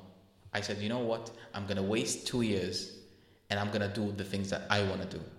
So I remember until today that I stood in front of the class talking about the project that I wanted to do, and the whole class were like side laughing at me because they felt it was a stupid project. That imagine, you know, this sustainability engineering and this this big, you know, university that is running with solar energy and stuff like this, and this guy who comes in and wants to talk about camels. yeah. Yeah. So it, was seriously, it was like I tried to not look at these people, but they actually were laughing at me. Some of them used to come, oh, the camel Project, and I was like, yeah, yeah, yeah, yeah, and they basically uh, look look at me and try to make it like a joke, but I would actually take it seriously. And it flipped again. What you said, you know, you get more this anger to actually prove them. Not just prove them, but to show them that actually it's not just a dream on the paper. you know what I had? I was like, and most of this, by the way, most of the students who were studying were 25, you know, I was 30. They were like, you know, 24, 23, that age. I had experience. Hmm. I was like, you know what?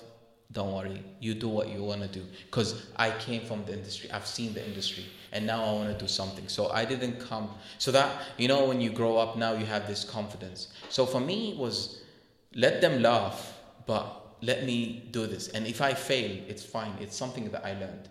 So I went around the whole university looking for a, an advisor, and I was not able to identify one that could help me. All of them said, "Oh, okay, we'll see, okay," but they wanted to drag me. What what were you looking for when you So- were looking for an advisor? Because it's similar to like a mentor as well. Or an advisor Yeah. So for us to graduate. Yeah. for us to graduate, we needed to have a, an advisor, okay, and then two co-advisors or committee, and then they will evaluate your project. So that advisor you're going to work with, with him for two years, and after two years you will present your thesis and then submit that project. Mm-hmm. And when you're done, you graduate. So for me, I went around. I highlighted the ones that I want to meet. I met all of them, and I was not able to find one. Everyone was trying to, you know, okay, whatever. We we just pick what, whatever we have in our list and Yes. take one of them. Yes. That moment, I was, I was had to decide that do I have to quit this university or not? So you couldn't find someone because there Someone was to no support one me. No one wanted the project. wanted to support you with Yeah. your idea. Okay. No one wanted to support me with the idea. And um, what happened is um, I walked into an office. Um, I met uh, this professor. And this professor, I went to him also. His name is uh, Bruce. Um, he was the head of uh, Innovation Center in Masdar Institute. And when I met him, the first time I talked about the ideas, uh, what, what he has and stuff, and he was doing research into innovation, into uh, business, but it was more focused into innovation, right? And uh, innovation principles, innovation frameworks, and stuff like this. And when I went to him, first time I went, he told me what he did, like any other professor, and then I walked out. And then I remember when I started really thinking about the project because everyone around me never believed in the project. Everyone, I'm talking about everyone, like even my family, no one believed in the project except for me and and my my my, my co-founder, because I, I I went up to him and I told him, and he thought it was interesting. So, you know, when people around you don't believe in it, you start not to believe as well. And I said, let me just walk in and go to Dr. Bruce and explain to him my project. So I walked in and and I'm talking about a professor who had a startup 20 years ago uh, in aerospace, built a company in aerospace, and that aerospace company went IPO. So, and he's a Harvard graduate. I went to him and I told him, Sir, I'm gonna, I have an idea and it's stupid, but I really wanna tell you. This is what I said, right? A really stupid idea that I really want you to hear and tell me what you think about it. Just like I just walked in just Yes. to say hi. And I said, then I explained to him, I told him, listen, you've seen camel racing? He said, yeah, I've seen camel racing. I said that what I'm doing is, I'm trying to do is trying to develop this robot and, uh, and, and make it uh, uh, be controlled by a mobile app. And, you know, I can record speed, time, do all this. And then here, I'm bringing the feeling of that old child to a, a person who's controlling that jockey. You know, when I said that, his eyes opened up like this, like he's seen he's seen gold. And you know what he said? He said, "This is amazing. If you can build that, you can build an aeroplane." He said, "I love the idea and I think you should go you should work on, you know, developing this." And for me, a person who started and not believing in my own project was shocked. Like wow you know? Someone believed in you. someone that actually moment, yeah. believes in me. And not anyone. It's someone who started companies right? And then head of innovation center. So you know what i said to myself? I walked in i picked up the phone and i walked in and I don't know what to do. And i'm like wow this is this is crazy you know and and and and and, and i was like wow i'm like you know what Forget all these people.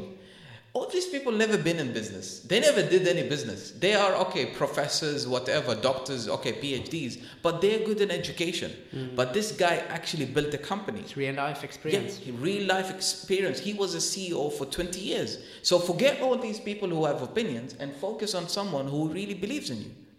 You know? So I called, called my co founder and I told him, listen, man, I think we have something serious here and we need to get serious. So we started actually working towards that. Working, working, working, working, and you know, uh, thinking how we can do this. I didn't even know what entrepreneurship, nothing. Yeah. I was just, as just someone who was a technical It's guy who just, was a, trying. it's just a f- phrase on Exactly. a specific work style. Exactly, work Yeah. style, exactly. So you know, starting doing you know custom interviews with I don't know what custom interviews is. is you know going asking and stuff like and, and developing this. And then one day he called me. Yeah. He sent me an email, told me to visit his office. I went back and I was like, yes, Dr. Bruce. He was not my advisor, but he was there for me, right? And I walk in and he says, I'm sending you to Morocco. I was like, what? what the hell is this? You know? He And can't like- stand you out anymore. He's like, you know what? I'm sending you to a conference that um, it's called the uh, MIT Global Startup Workshop, and I think you're gonna benefit hugely from this because I have I can see the potential, and you need the right people to mingle with. So, and he said there is a professor who used to be running. He used to be when he was in MIT. He used to be part of that.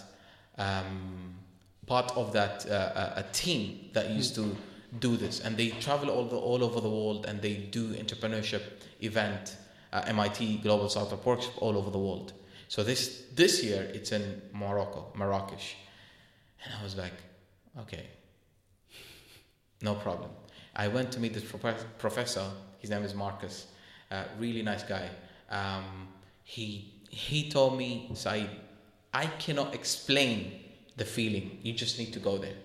As simple as that. the, from from his budget, Bruce's budget, he gave me the ticket, gave me everything. I went to Morocco. Daniel, imagine you're alone, right? I'm talking about 2013, but no one knows. I entrepreneurship, innovation. We In- don't in that know- region here. Yeah, Yes, this yes, region yes, never yes, like nothing. If Yeah. you, even if you're doing innovation or entrepreneurship, you're doing it naturally. But there is nothing, no nothing. So I go there, I reach Morocco, I meet 350 people like me. Imagine, you know, it's like It's a bubble full of energy. yeah, you're you're in you're in the university and every everyone thinks you're an idiot. You're Yeah. what is he doing, you know? And then you walk into a place where there are 350 people who think like you. Think like you, same mindset. Imagine three days of full of, you know, conference, uh, enjoyment and stuff, mingling, networking. I felt I'm home. You know, it's like, this is where I want to be.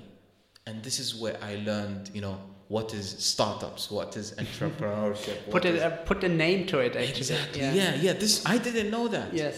And and and started meeting this and started making friends. Yeah. You know. And then when I went back, I was like one thousand percent charged. I know what's going on, and I just you know, it was unbelievable. So came back fully charged. Another period. You know. You know when you you you you you you're going with a boat on a on a on a on a, on a journey, and then you you know you meet someone across you know uh, along the way, and then you turn the ship the other way around. This is how it felt like. Ah. Okay. Yes. Yeah, it's it's you know it's a it's a shift. Yeah. Right. It's a shift, a paradigm shift. They say, yeah, it's a paradigm shift that you okay. This is the direction, Mm-hmm. and now I started to explore this, you know, excitement and stuff. So Talking about the ship, uh, you always have to change the direction. Depends on where the wind is coming from. yeah, yeah, I think definitely. this is also something. Yeah, Uh, absolutely, absolutely. So after when I came back, I was fully charged, Yeah. and uh, lucky enough, you know, things fall into place. Lucky enough, there was a competition. Khalifa Fund uh, uh, did the competition, um, and they wanted they wanted to uh, bring up this startup culture, you know, startup, you know, uh, entrepreneurship, investment, and people to go into this field, especially Emiratis. So I went and I participated in a competition, and um, I won. I, I went through. I won the competition, and I went. I was put in an incubator, and then I went in at the another competition, and I also won the one I, t- I talked about previously, and I also won, and I was put in in a, in a program. So even Khalifa Fund is like they're trying to get as much as Emiratis, but they keep on seeing the same Emirati here everywhere.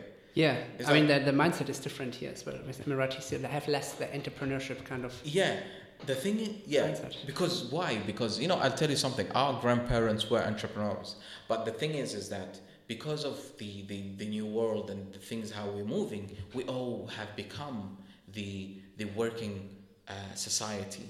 Understand me? So for me to go to my mom and tell her that I want to be to start a business, she's like, "Why? You're gonna lose. Uh, just work." So Yeah, it's not it's normal unless more yeah, exactly safe, so unless unless you come from a business family. But if you come from a working mentality family, forget it. Because any risk is. Any risk is yeah, uh, exactly dangerous. Exactly. So going to this is is is um, um, what was I gonna say? I just forgot. Um, is going through that period. I've I've I've I've I've I've, I've come to learn about entrepreneurship and innovation and stuff like this. And I took that project. So I was Khalifa Fund were like, you're everywhere. Yeah. And I'm like, you guys want ideas? I have ideas. Yes. right? So I won this competition, this competition they put me into. It was very tiring and also I, I had my studies to take care Yes. of. So I was doing this part time and doing my studies also at the same time. So doing two things again. Then I was then I thought, you know what, this will be overwhelming. Let me combine this. Then I combined it into my research. So the same professor who believed in me after the foundation year told me if no professor will take you, I'm gonna take you with me and I will help you. I'm willing to do that because I can see the potential. And that gave you trust, actually, because Exactly. someone believed in you and gave you like a direction. Exactly. Exactly. Yeah, that's, He believed in me. Yeah. So I went with him and I stayed with him one year. After one year, he decided to leave. So I was stuck. Yeah. Yeah, so that was a big problem. Yeah. So he told me to find another advisor that yeah. will is willing Did he to take me. recommend some? Yeah, he like- recommended few people who are from the technical, Yeah. and uh, I tried to do things on my own, and um, I found someone else. So this is where I met Hector. Mhm. Yeah, Dr. Hector. He's one of my uh, good friends now. Uh, Hector did research into camel physiology, and uh, when I spoke to him, and previously we used to meet in events, and he knows about my project and he keeps on hearing. So my projects started becoming popular because I started winning competition, Yeah. and even though I came, my competitions created a buzzword outside. Then the university had to, you know, come on, you have Yeah. a student who's doing very well, and you're just like, you know, I'm becoming popular. So they started, okay, they started accepting me as as a project. Before it was not accepted, so they started accepting. So then when I met Hector, explained to him, and, and we clicked, and we had the same thing. He also believed in. Um, um, you know, innovation and entrepreneurship and, and stuff. And he also, you know, supports a lot of Emiratis. So here we joined forces and we started working together. So I started working with him until I graduated. Huh? And, and here I was involved in the entrep- entrepreneurship ecosystem and, and, and being involved and, and, and, and, and, you know, everyone started knowing who's this camel guy. You know, the, So they gave you already this kind of, you know, hat exactly. camel guy. Exactly, Yeah. the camel guy who's Camel developing a technology within. But it's also some racing. kind of like, you know, this kind of birding camel guy is kind of, you know, it's like this under Mm-hmm. level kind of, you know, yeah, he should just do his stuff. Yeah, yeah. you know, yeah, that naming naming itself, I think, is triggering also some more energy. yeah. Like you know, it's a camel guy. You know, just, you exactly, know, exactly. For, But- but for me, for me, It's it not a was- serious, you know, term. Absolutely. See, I'll tell you something, huh?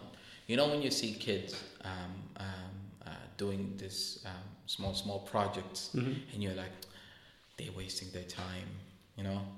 They're wasting their time. And then that kid becomes serious.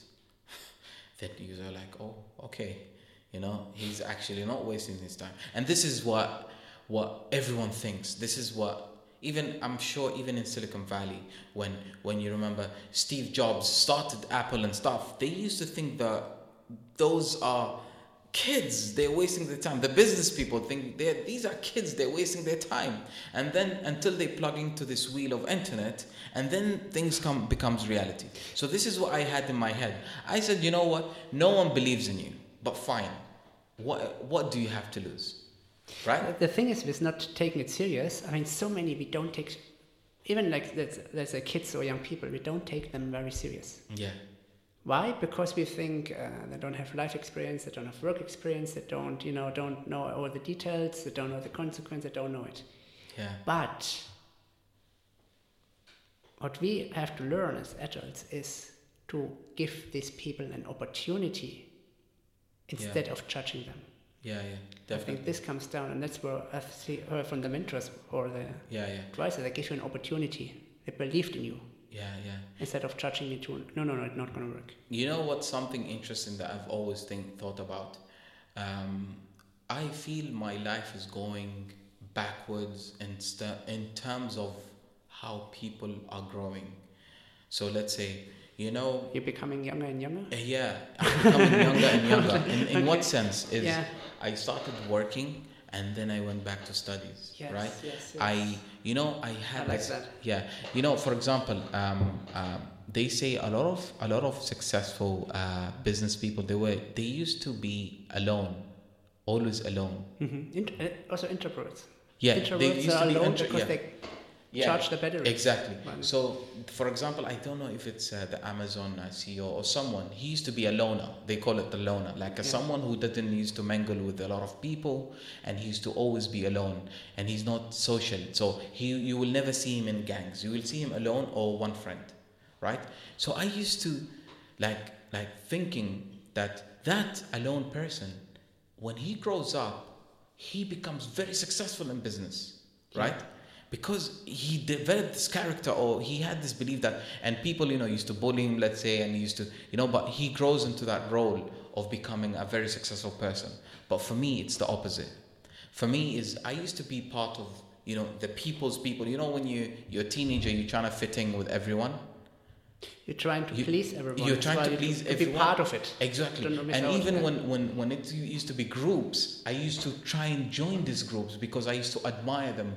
And, and that's the cool, you know, the cool with the cool guys. I'm, I want to be part of the cool guys. So I actually used to be part of the cool guys, like, you know, trying to be, adapt to whatever they do. Because alone you have your self-esteem. is low. Exactly. But as I was growing up, I've realized, and I was, you know, what I'm, what I'm saying, I admire that that kid, and because I was admiring that kid who used to be alone until he grew up and built a multi-billion company, I was actually going towards that kid. So, and this is my feeling. Yeah. It's like, Saeed, you was that, you know, people's pe- person, and then as I go growing up and, and learning about myself and learning about my character, and because the, the journey that I've been going through is actually, I'm actually doing it alone. Because I don't, you know, even the friends that I have, because of uh, the studies, the challenges, I had to take care of my life. So that, you know, and then when I went to university, I'm, I'm walking alone. The guy, the only guy who has this idea, he's the, I was the only person who was trying to build this tech company. And there was no, you know, when you have a group of people like five of you, everyone has a startup. No, it was I'm the only one in the university. Yeah. Some of them have this innovative projects that they're working with. There, I was the only person who's doing something for himself, Yes. and I was trying to find someone who's doing something similar to me, but I was not able to Yes. find. So I looked and I was like, um, I was so fascinated about that kid, and I, actually I grew up to be that kid. Yeah. And I'm now, because I don't have like, you know, I'm running a project on my own and I'm working. Yes, I have a co founder, but it's like that kid that I'm thinking about is actually me, but when I'm growing up, like I'm, I'm, I'm, I'm old now. With the experience. With, experience exactly, with the life experience and stuff, because you are starting a project and no one believes in, Beautiful. right? I like this. Lovely. Um, I think what you mentioned about this, you know, going backwards, you know, from because usually we, we, we think about we're getting older, Yeah. we're getting more mature, but we at the same time we're losing certain parts as well. Yeah. This being curious about something new, questioning things, um, just trying or taking risks. That's more when you, that's something more where you relate to at a younger age, you know. Yeah. I remember when when I look into your LinkedIn profile. The first sentence I see on your LinkedIn profile. Do you remember what you wrote it? Or is, I think you wrote it, or is it a it's a quote? I don't know. It's quote, it's related to that. What do you remember the quote you I put on? think, uh, what was it? I remember it. It's, um, Let me let me read it. It, says, it's a Muhammad Ali quote. yes. Yeah? I was not sure where it is from. It says, "He who is not courageous enough to take risks will accomplish nothing in life." Yeah. So taking risks, risk It's part of it. Yeah. is part of it, Yeah. Absolutely. and not being fear, not control. Let con- your fear control your steps. I think Yeah. this is what you mean. And this taking risks is what I love with work with young people or with mm. ki- even with children. They take t- risks every day. Absolutely. Their immaturity or their lack of life experience help them Mm. to to see it in a more positive way and not to be fearful. You know, oh, what could be? What is the consequence? No, they just do it, Yeah. regardless of what crazy idea is about. Uh, if you want to become, what I don't know. Uh, you mentioned about this in another talk a long time, a couple of weeks ago, about this rocket you wanted to build. If I'm not wrong, right? You wanted to build that rocket, and you you wanted to build like this airspace kind of thing. Yeah, Right? yeah, yeah, yeah, That yeah. impossible idea you had in mind. Yeah. Yeah. I- Everyone would say no, it's impossible, and of course it is not easy, and of course it's not feasible to the way we might, we might think of. But just the thought is Yeah. not. It should not be judged. Yeah. Not this. What usually many people, when we look back into childhood, etc., we as adults, we need to give young people the opportunity to believe in them. Yeah. Yes, we need to guide them to say that idea might not be feasible, but not saying it, but by letting them experience it by themselves. Yeah. And this is No, it's uh, it's really important. I think uh, even uh, research, uh, being a researcher, helped me a lot in, in, in, in, in what I've gone through, and and and saying that uh, I I wanted to build a rocket or I wanted to build a a, a, a rover for space. yeah, It's uh, actually um, trying to shoot at the highest point so you can land as they say you shoot for the moon and you land in the stars. Yes, and this is the concept is who are we to say that we're not capable right? You know it's i think the potential in you should decide. You just should go for it. So i've removed failure from my dictionary and i've put learning instead because i enjoy learning right I, and I, i'm always saying i enjoy learning so if something doesn't work, that doesn't mean it's the end of the world. Is you have learned ano- that it doesn't work, and you will find another ways to achieve it. So people don't see see it this way, and our society, especially Arabic society, is when you fail, is be, you become a failure, right? And you know when I started gaining popularity and people started to know about my project, and I started going in media and stuff like this the same guy who believed in my project looked at me. I went to his office and I told them, and he told me, Saeed, you're gonna start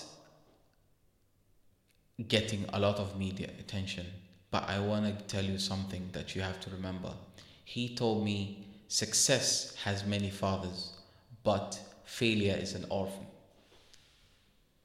Ev- when you're successful, Yes, right. when you're successful, everyone is your friend. Everyone thinks you're a champion. Of course, everyone wants to be part of your journey, part of your, your success. journey, yeah. exactly. Mm. But when you fail, and this is, you know, for me as uh, as someone who's trying to start a company, I've been through a lot, a lot of ups and downs, a lot of struggle until today. You know, um, and I've put something, you know, uh, to the point that I felt that uh, people are using me, right, just to get what they want.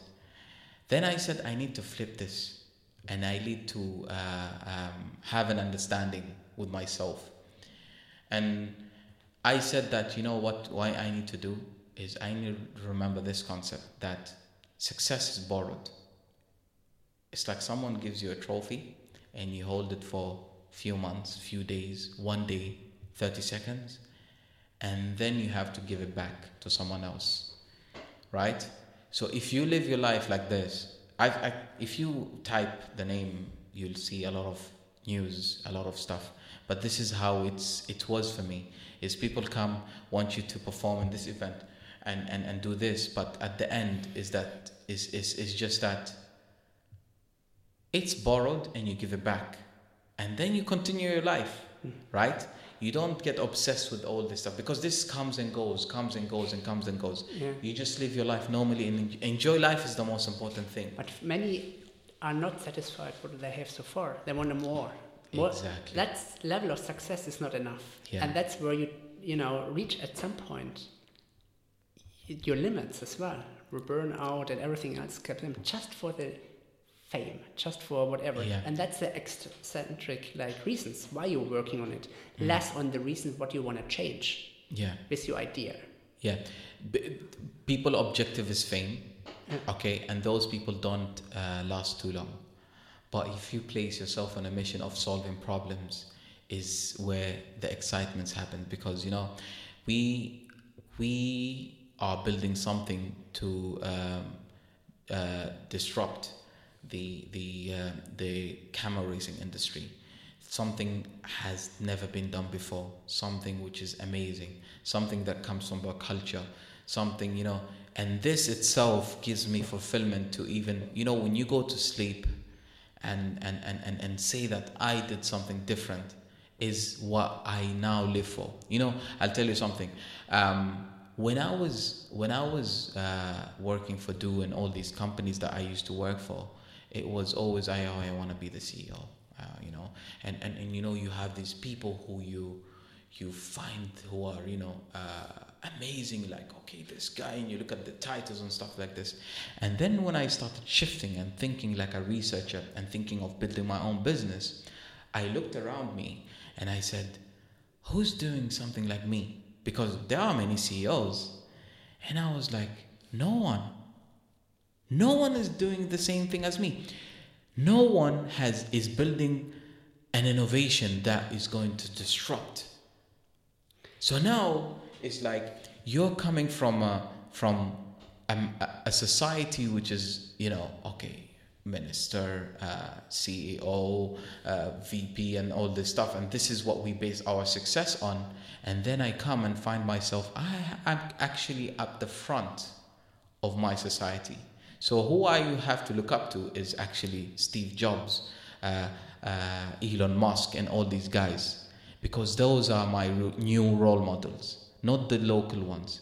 And I should be leading because if I succeed, right, mm. I'm going to create this person that my other brothers and sisters are coming back and, and, and following the path because until now they have not found anyone, right? So for me now, it's a, it's a, being a role model and and for me, it, it, trying to achieve my mission is it's more important because I don't have it's like you know look front mm. enjoy your journey and you have all you know sky's the limit yes right what do you do actually right now also not just working on i mean many say uh, the Fitbit for camels, you know, yeah. for many, of you just to summarize that, because actually, when we when you look back, it's a concept where you're just connecting. It's a, a analytic tool yeah for so, fit and health and fitness for yeah. human beings but connecting it to animals yeah yeah so for so different purpose but it's the same concept so it's you're not invent reinvented completely mm-hmm. from scratch that no. you know the analytics you're just connecting it yeah. to other uh, potential yeah. uh, end customers like camels or camel owners absolutely so so from the journey so I'm, as i said enjoying the journey is really important and going through this first we said we wanted to develop the jockey we developed a prototype we went to the customers we tested it with them they didn't like it. They said okay it's a nice to have and stuff but they like what they have. And then we came back and we thought about it and how we're going to develop it.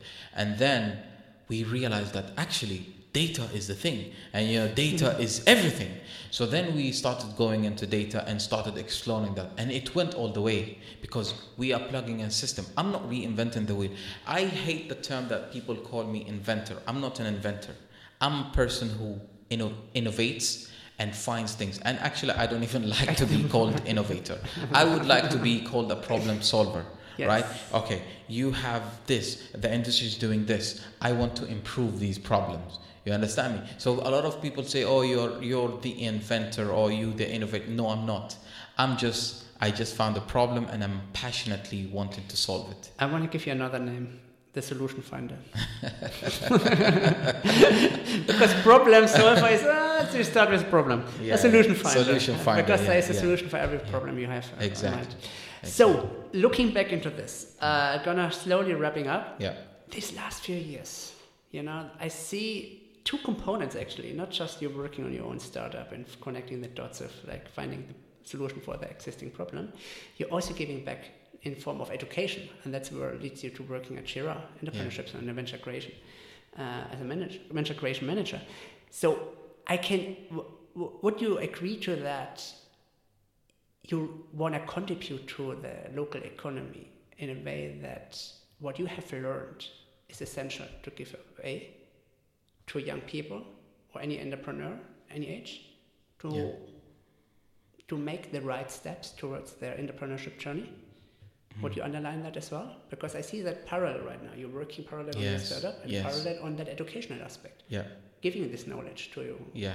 So um, when I graduated from Masdar, uh, Masdar Institute of Science and Technology, um, my major was uh, engineering systems and management, and I specialize in technology management, innovation, and entrepreneurship. And I came up with a prototype and I wanted to start business. And when I when I start when I went into the so you know you want to start a business, but you know you need to get paid because you have a family, you have kids. So I I joined a company called Atlas Telecom. Uh, this company uh, did a lot of military projects. One of the projects that they did is soldier tracking, uh, and another project was uh, a boat tracking.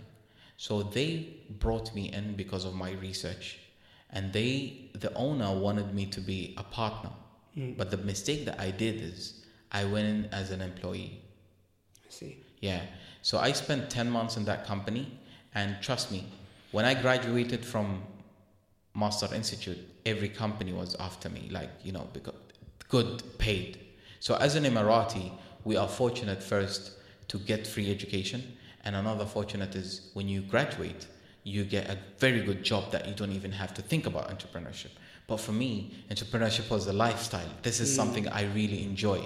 So even though I was even I was interviewed by space agency and that was one of the things. So when I graduated, I wanted to do either entrepreneurship or work for space agency. These were my dream jobs. And then uh, space agency, I went through the interviews. I got past all the interviews, but things didn't work out. A small thing didn't work out. Uh, it was logistic wise, and then I went into entrepreneurship, which I went I went to work for this company.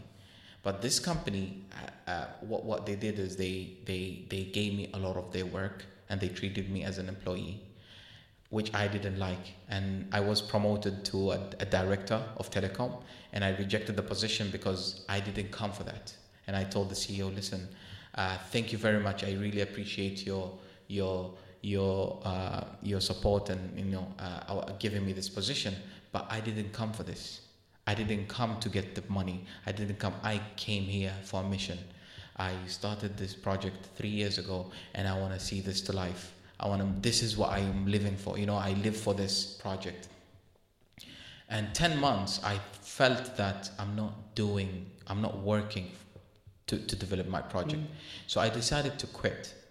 So I quit I stayed home for six months and I had uh, a saving. I saved my money, and the, at that time there's, there was an article that came out that I uh, and I at the time if you search it also it's called uh, it said UAE entrepreneur struggles mm. to get funding. So when this article came out, it was a, a two sword. So because our society doesn't accept things like this, uh, a lot of people took it negatively and some people took it positively, right? And for me, it was actually um, uh, uh, a negative one, uh, but it still opened. It's like a lot of people realized a lot of things, and uh, my university were not happy about the article. Uh, but I had to bring it out because there was a real struggle for tech entrepreneurs, yes. right? And our leadership is trying to push these things, but you know, you have, you know, there are some people who don't get it still. Okay, so what I did is, I for six months I started working on this, and I met a friend, and he said he told me he was not happy about the article, and he sat down with me and he told me that there is something I want to tell you, Saeed. There is a lot of people who are working very hard to bring this ecosystem up. And such an article is kind of, um, you know, it's not good. But I told him, listen, I'm saying the truth. Mm-hmm. I am suffering. Yeah. Right? And he said that, why don't you, if really this thing is a pain, okay, and you see that people are not solving the problem, why don't you go into this industry and change it yourself? So instead of you complaining, go back and give back and uh, don't, uh, you know, don't complain, go and change it yourself. Right? Because you're an Emirati and you know what the problems are. Yeah. So he kept me for uh, a few, few, few months, me thinking about mm. this. And while I'm working on my project, I was, I was doing this. And then things didn't go well with my project and um, I met a guy uh, from so I, I was part of an incubator and I met a guy and um, he really this is another uh, hit. Um, he was basically one of the board members in that incubator that I was involved in, and I wanted a budget and I wanted money. Uh, I wanted to get money from that project because the money was not easy because it was a government entity and it was difficult to get the money. So I went up to him and I told him the challenges, and he told me, "Listen," um, he told me, "If you don't like it, just let us know and we'll remove you. There is other hundred people who want this opportunity." For me, it was like, okay. I told them, and I told them, "Do you realize that we're not building a cupcake company here. We're building a tech company. Yeah. A tech company needs a lot of work, a lot of commitment, a lot of things. And for me to to achieve, I need you just to release the money.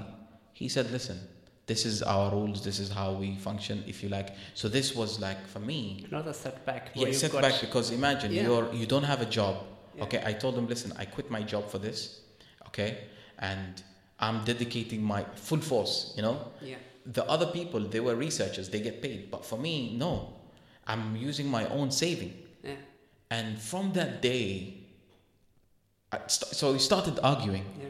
and I told them, I told them, do you really realize what you're talking about? It's like, I feel like you're making this thing feels like a part time, Yes. Yes. right? Yes. Yes. yes. But I'm taking this seriously. Yeah. I quit my job and I sacrificed my life for this journey that I'm going through. And you're telling me that this is an experiment? He told me this is an experiment and we're just trying this. Yeah. If it works, it works. And he said, you know what? I suggest you go and find a job.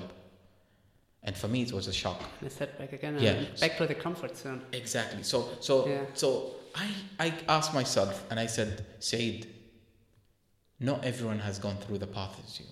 Saeed, then I remembered the UK Yes, my yes, time in the UK, I said that this guy in front of you is like any other person who has gone through the normal path that everyone goes in, Mm-hmm. right? And he works, studies, lives, gets married, gets kids, climbs the normal ladder that anyone can climb in. But you, you have gone, you have struggled. You have struggled, you have gone through this, you have quit your job, you have sacrificed your job, and for you to, to reach where you are today. And you're talking to someone who has never even opened a business. So that's chapter closed. Don't even argue. Yes. Right? He's not the right person. Yeah. Bruce would understand. He built an, a company that he took to IPO, but this guy in front of me, don't argue with him. Too so often. I left. Yeah. Too often we listen to people who not knowing what they're talking about. Exactly. They all want to give their comments when they they're back not back exactly. on nothing, no facts, no nothing. Yeah, yeah. And then, but we listen to them because they might be older and or they come from a specific position in the work environment. Absolutely. That's the most dangerous Yeah, part. yeah. So now going back to that, the second day I went on holiday, but I was really, really angry. Really angry, not because of only him, because he's leading that project. You understand? So the second day, I was fortunate that I was signing my contract at Sheraa, that I will become the employee. Mm-hmm. So I had this backup plan that Yeah. that's it, I need to go back to work. So going back and remembering my friend who told me that if you cannot solve a problem, go in and change it yourself. And this is why I thought, you know what? It is time for me to go back, go into this industry because you know the country has a lot of uh, uh, uh, opportunities, gives a lot of opportunities to its people, but it needs the right people to be at the right place. If we leave, if we leave people who are not in that area to talk in behalf of the rest, then we're gonna be in trouble.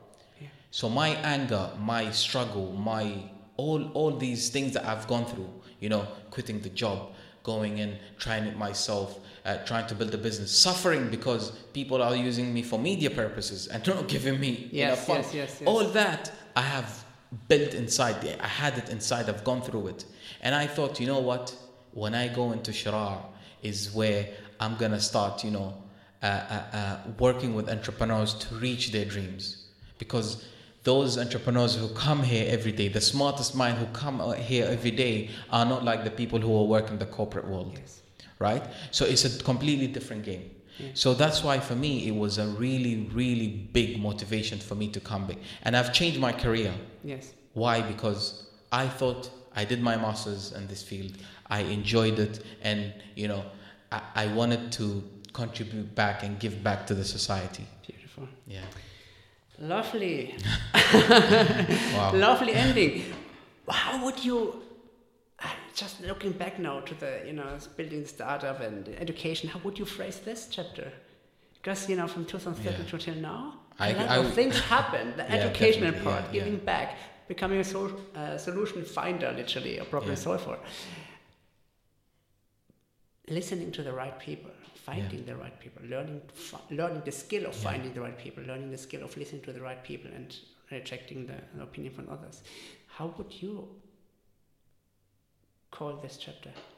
I I would say this is is like uh, for me is uh, I don't know if you call it rise up or because you know it's um, um, after finishing my studies after um, going through this journey meeting a lot of people um, now that you can actually delete the people who you don't want in your life and the people who are negative and add the people who want to be in your journey and people who to support you Yeah. and this is now you become in control of the things that you want to do so if, if i want and, and, and, and, and you know um, uh, um, since i joined Sheraa and uh, uh, you know doing the work that i do is actually sometimes i just sit down and i think that Sheraa is paying me for something that i love right Yeah.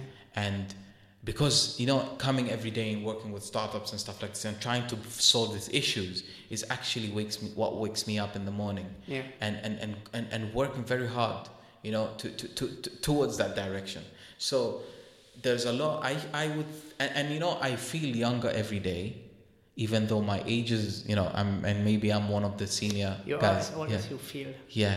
So it's actually yeah. So actually, I feel younger because it, the the energy that you have, you know, the, the the the things that you do. That's what I'm telling you that I enjoy. I now I enjoy life, and even the challenges that come through are challenges, but they're enjoyable because they are learning experiences. So now transferring the failures to learning is amazing, right?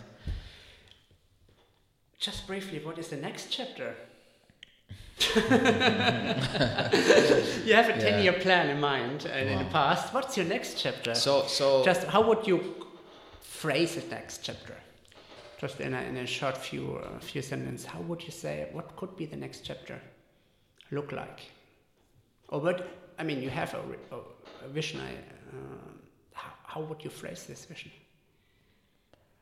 You know, um, I didn't think about it yet, but I will. Come let- on, you must yeah. have. You know what? No, so you, so so yeah, I have a plan. Yes. Okay, I have a plan, but that that's a plan, but that's Okay. not the the new chapter. The new chapter will be flipped when when when it comes. I don't know when, right? Because today I walk outside here, something maybe I will get a phone call, right? Yeah. And and and something will happen, but I know that whatever has been done previously. You know, the thing is, is that us, even my brothers, uh, my sisters, and some, you know, family members find, uh, see me as a success. I don't even find myself as a success. I didn't succeed in anything. I just wanted to, I just wanted to do something that I love. So even my kids can say that my father did this, you know, or you know, they could, I could um, um, uh, uh, uh, inspire them to to achieve, Yeah. right?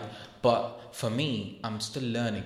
but it's a healthy lifestyle, healthy uh, mindset as well.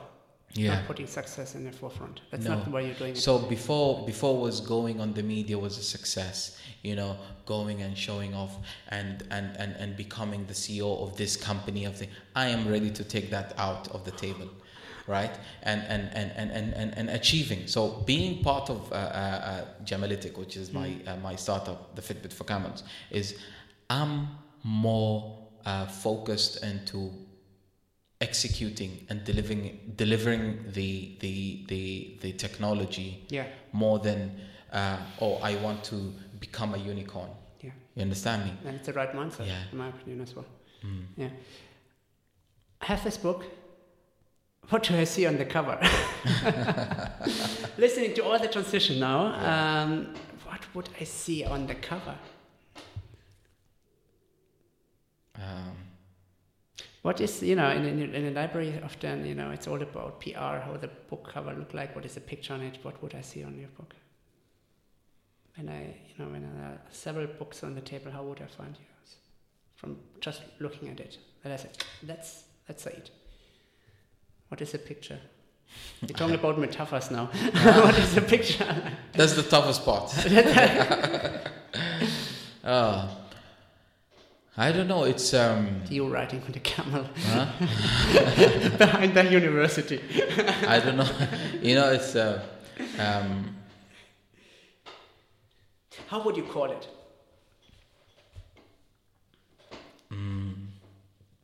Like that's that's kind of the most trickiest part to summarize everything you've done so far in few words. And that's actually that's difficult for us usually. We, we, we usually don't summarize things. yeah, we don't. We don't. But summarizing is a way for us to memorize it in one, two, three, four, or one sentence. Mhm. What you have done so far. Very tough. Um, you know, as you grow, you, you learn, right? So there's a lot of um, uh, learning has come in. So, uh, but you know, um, hope is is is one thing. Never never lose hope. Yeah, never lose hope. Yeah, never lose hope. Yeah, that that would be it. Yeah, because it's always been the, the never lose hope. Some some people uh, uh, think that I'm a very good motivational uh, person, like motivates. But yeah, but it's just that uh, uh, to never lose hope is is is something key because whenever problems you're stuck in, for you to come out of it, you need to not lose hope and and, and, and, and continue that journey because what will get you out of that situation is having being positive. You know, even that sick person, when they're sick, they need to have that five percent uh, hope for them to come out, right? So when I was uh, stuck in loans and I was in trouble, uh, I never lost hope, and I thought that one day I will come out of this. When I was stuck in university and I was like, you know, no one, no one uh, cared about my project, I never lost hope.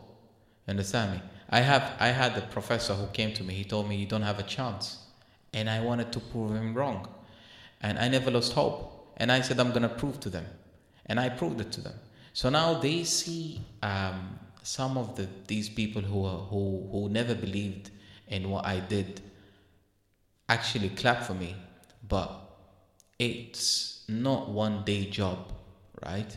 It's not. I didn't just wake up. It it's a very long time taking to actually let these people. Because so as I told you, um, today it, the project is being talked about by many people. You know, it's amazing how I today walk to places and meet complete strangers, and I tell them that I'm working on this project, and they're like, "Wow, we heard about this project somewhere." Mm-hmm. right? And I'm like fascinated. They'd never seen the face of that guy, Yes. but they they hear about the project, and this is what's amazing. And for me, when when that those students in the corner who used to you know side laugh at me, and you know the professors who thought that Camel stupid guy uh, uh, running around and wasting his time has now become the you know the the project that everyone talks about. You know, it's funny enough. Uh, when I was in Start AD, is one of the competitions that uh, I won. I was speaking to uh, um, uh, Ruben. She said that um, your project is being uh, uh, pops up every time we have a conversation, which actually gives me, you know, uh, I'm proud of that. But right? this is persistence. Persist- Being yeah. patient Yeah. is another skill you need to have. Absolutely. Because you usually stop working on something Mm-hmm. when you don't see the short-term results, Yeah. and that's Absolutely, actually yeah, that's, Yeah. So yeah. So now reaching this far, okay, reaching this far, and looking back and saying I'm gonna go back, it's too far to go back. I might as well continue. Even me and my co-founder David, uh, we talk a lot, and you know, it, there is a lot of work that we've been going through. Even Hector is also part of the team, and we're, we're helping each other. Is is that you look back and you say, "I'm gonna go back." It's too far. Why just just, just continue? you understand? Yeah. Yeah. So so yeah. Lovely. That's a lovely sentence to end. you know, so each initially you said, you know, how can I talk about 90 minutes about this podcast? And you know where we are right now? Uh, Two hours and 25 minutes. wow. That's like a football game, extra time, Wow. and penalty. All in one. wow. That's amazing. Awesome. Yeah. Thank you so much, Saeed. Thank you, Daniel. Thank, Thank you you for so having much. me. Thank you so much. Awesome Appreciate talk. it. Okay. Thank you so much. So this was Saeed. What most inspired me is his way of turning negativity into positive energy. Any trigger which causes any shaking in work or life plan empowered him to turn this into his benefits. You can find more about Saeed on his business website at www.mayasystems.com, on his LinkedIn profile, and on Sheraa Sharjah Entrepreneurship Center website at www.sheraa.ae. I put all links in the show notes. Alright, a tech entrepreneur with the passion to transform an entrepreneurship ecosystem with the mindset of never losing hope. So, folks, who else do you want to hear? Leave some comments. What did you like most from this podcast? Which chapter of other entrepreneurs, athletes, innovators, or changemakers do you want to hear in the future? Leave some comments or drop me a message on social media. You can find me on Instagram and Twitter at by Daniel Ludwig. Hope you enjoyed this podcast. For the folks out there, just a quick update. In the next weeks, all podcasts will be uploaded on my website with each recording split in highlights. So you can call it quotes, which are kind of a great summary of each long conversations. Find all these quotes summarized in an overview. It's like a summary for everyone to get a brief, inspiring, and motivation boost by listening to the whole recording throughout the week, during the commute, at work, or even doing sport. At least that's what I usually do. no podcast is made for long distance runs. Endurance sports, where maybe a two hour conversation is filled with a two hour run. So listening and learning from others while exercising. And that's just what I do. So I would be keen to know when and where do you listen to this long conversation podcast. All right, look forward to your replies on social media, and I hope to see you soon at the next recording. Just don't forget, never give up, always look up.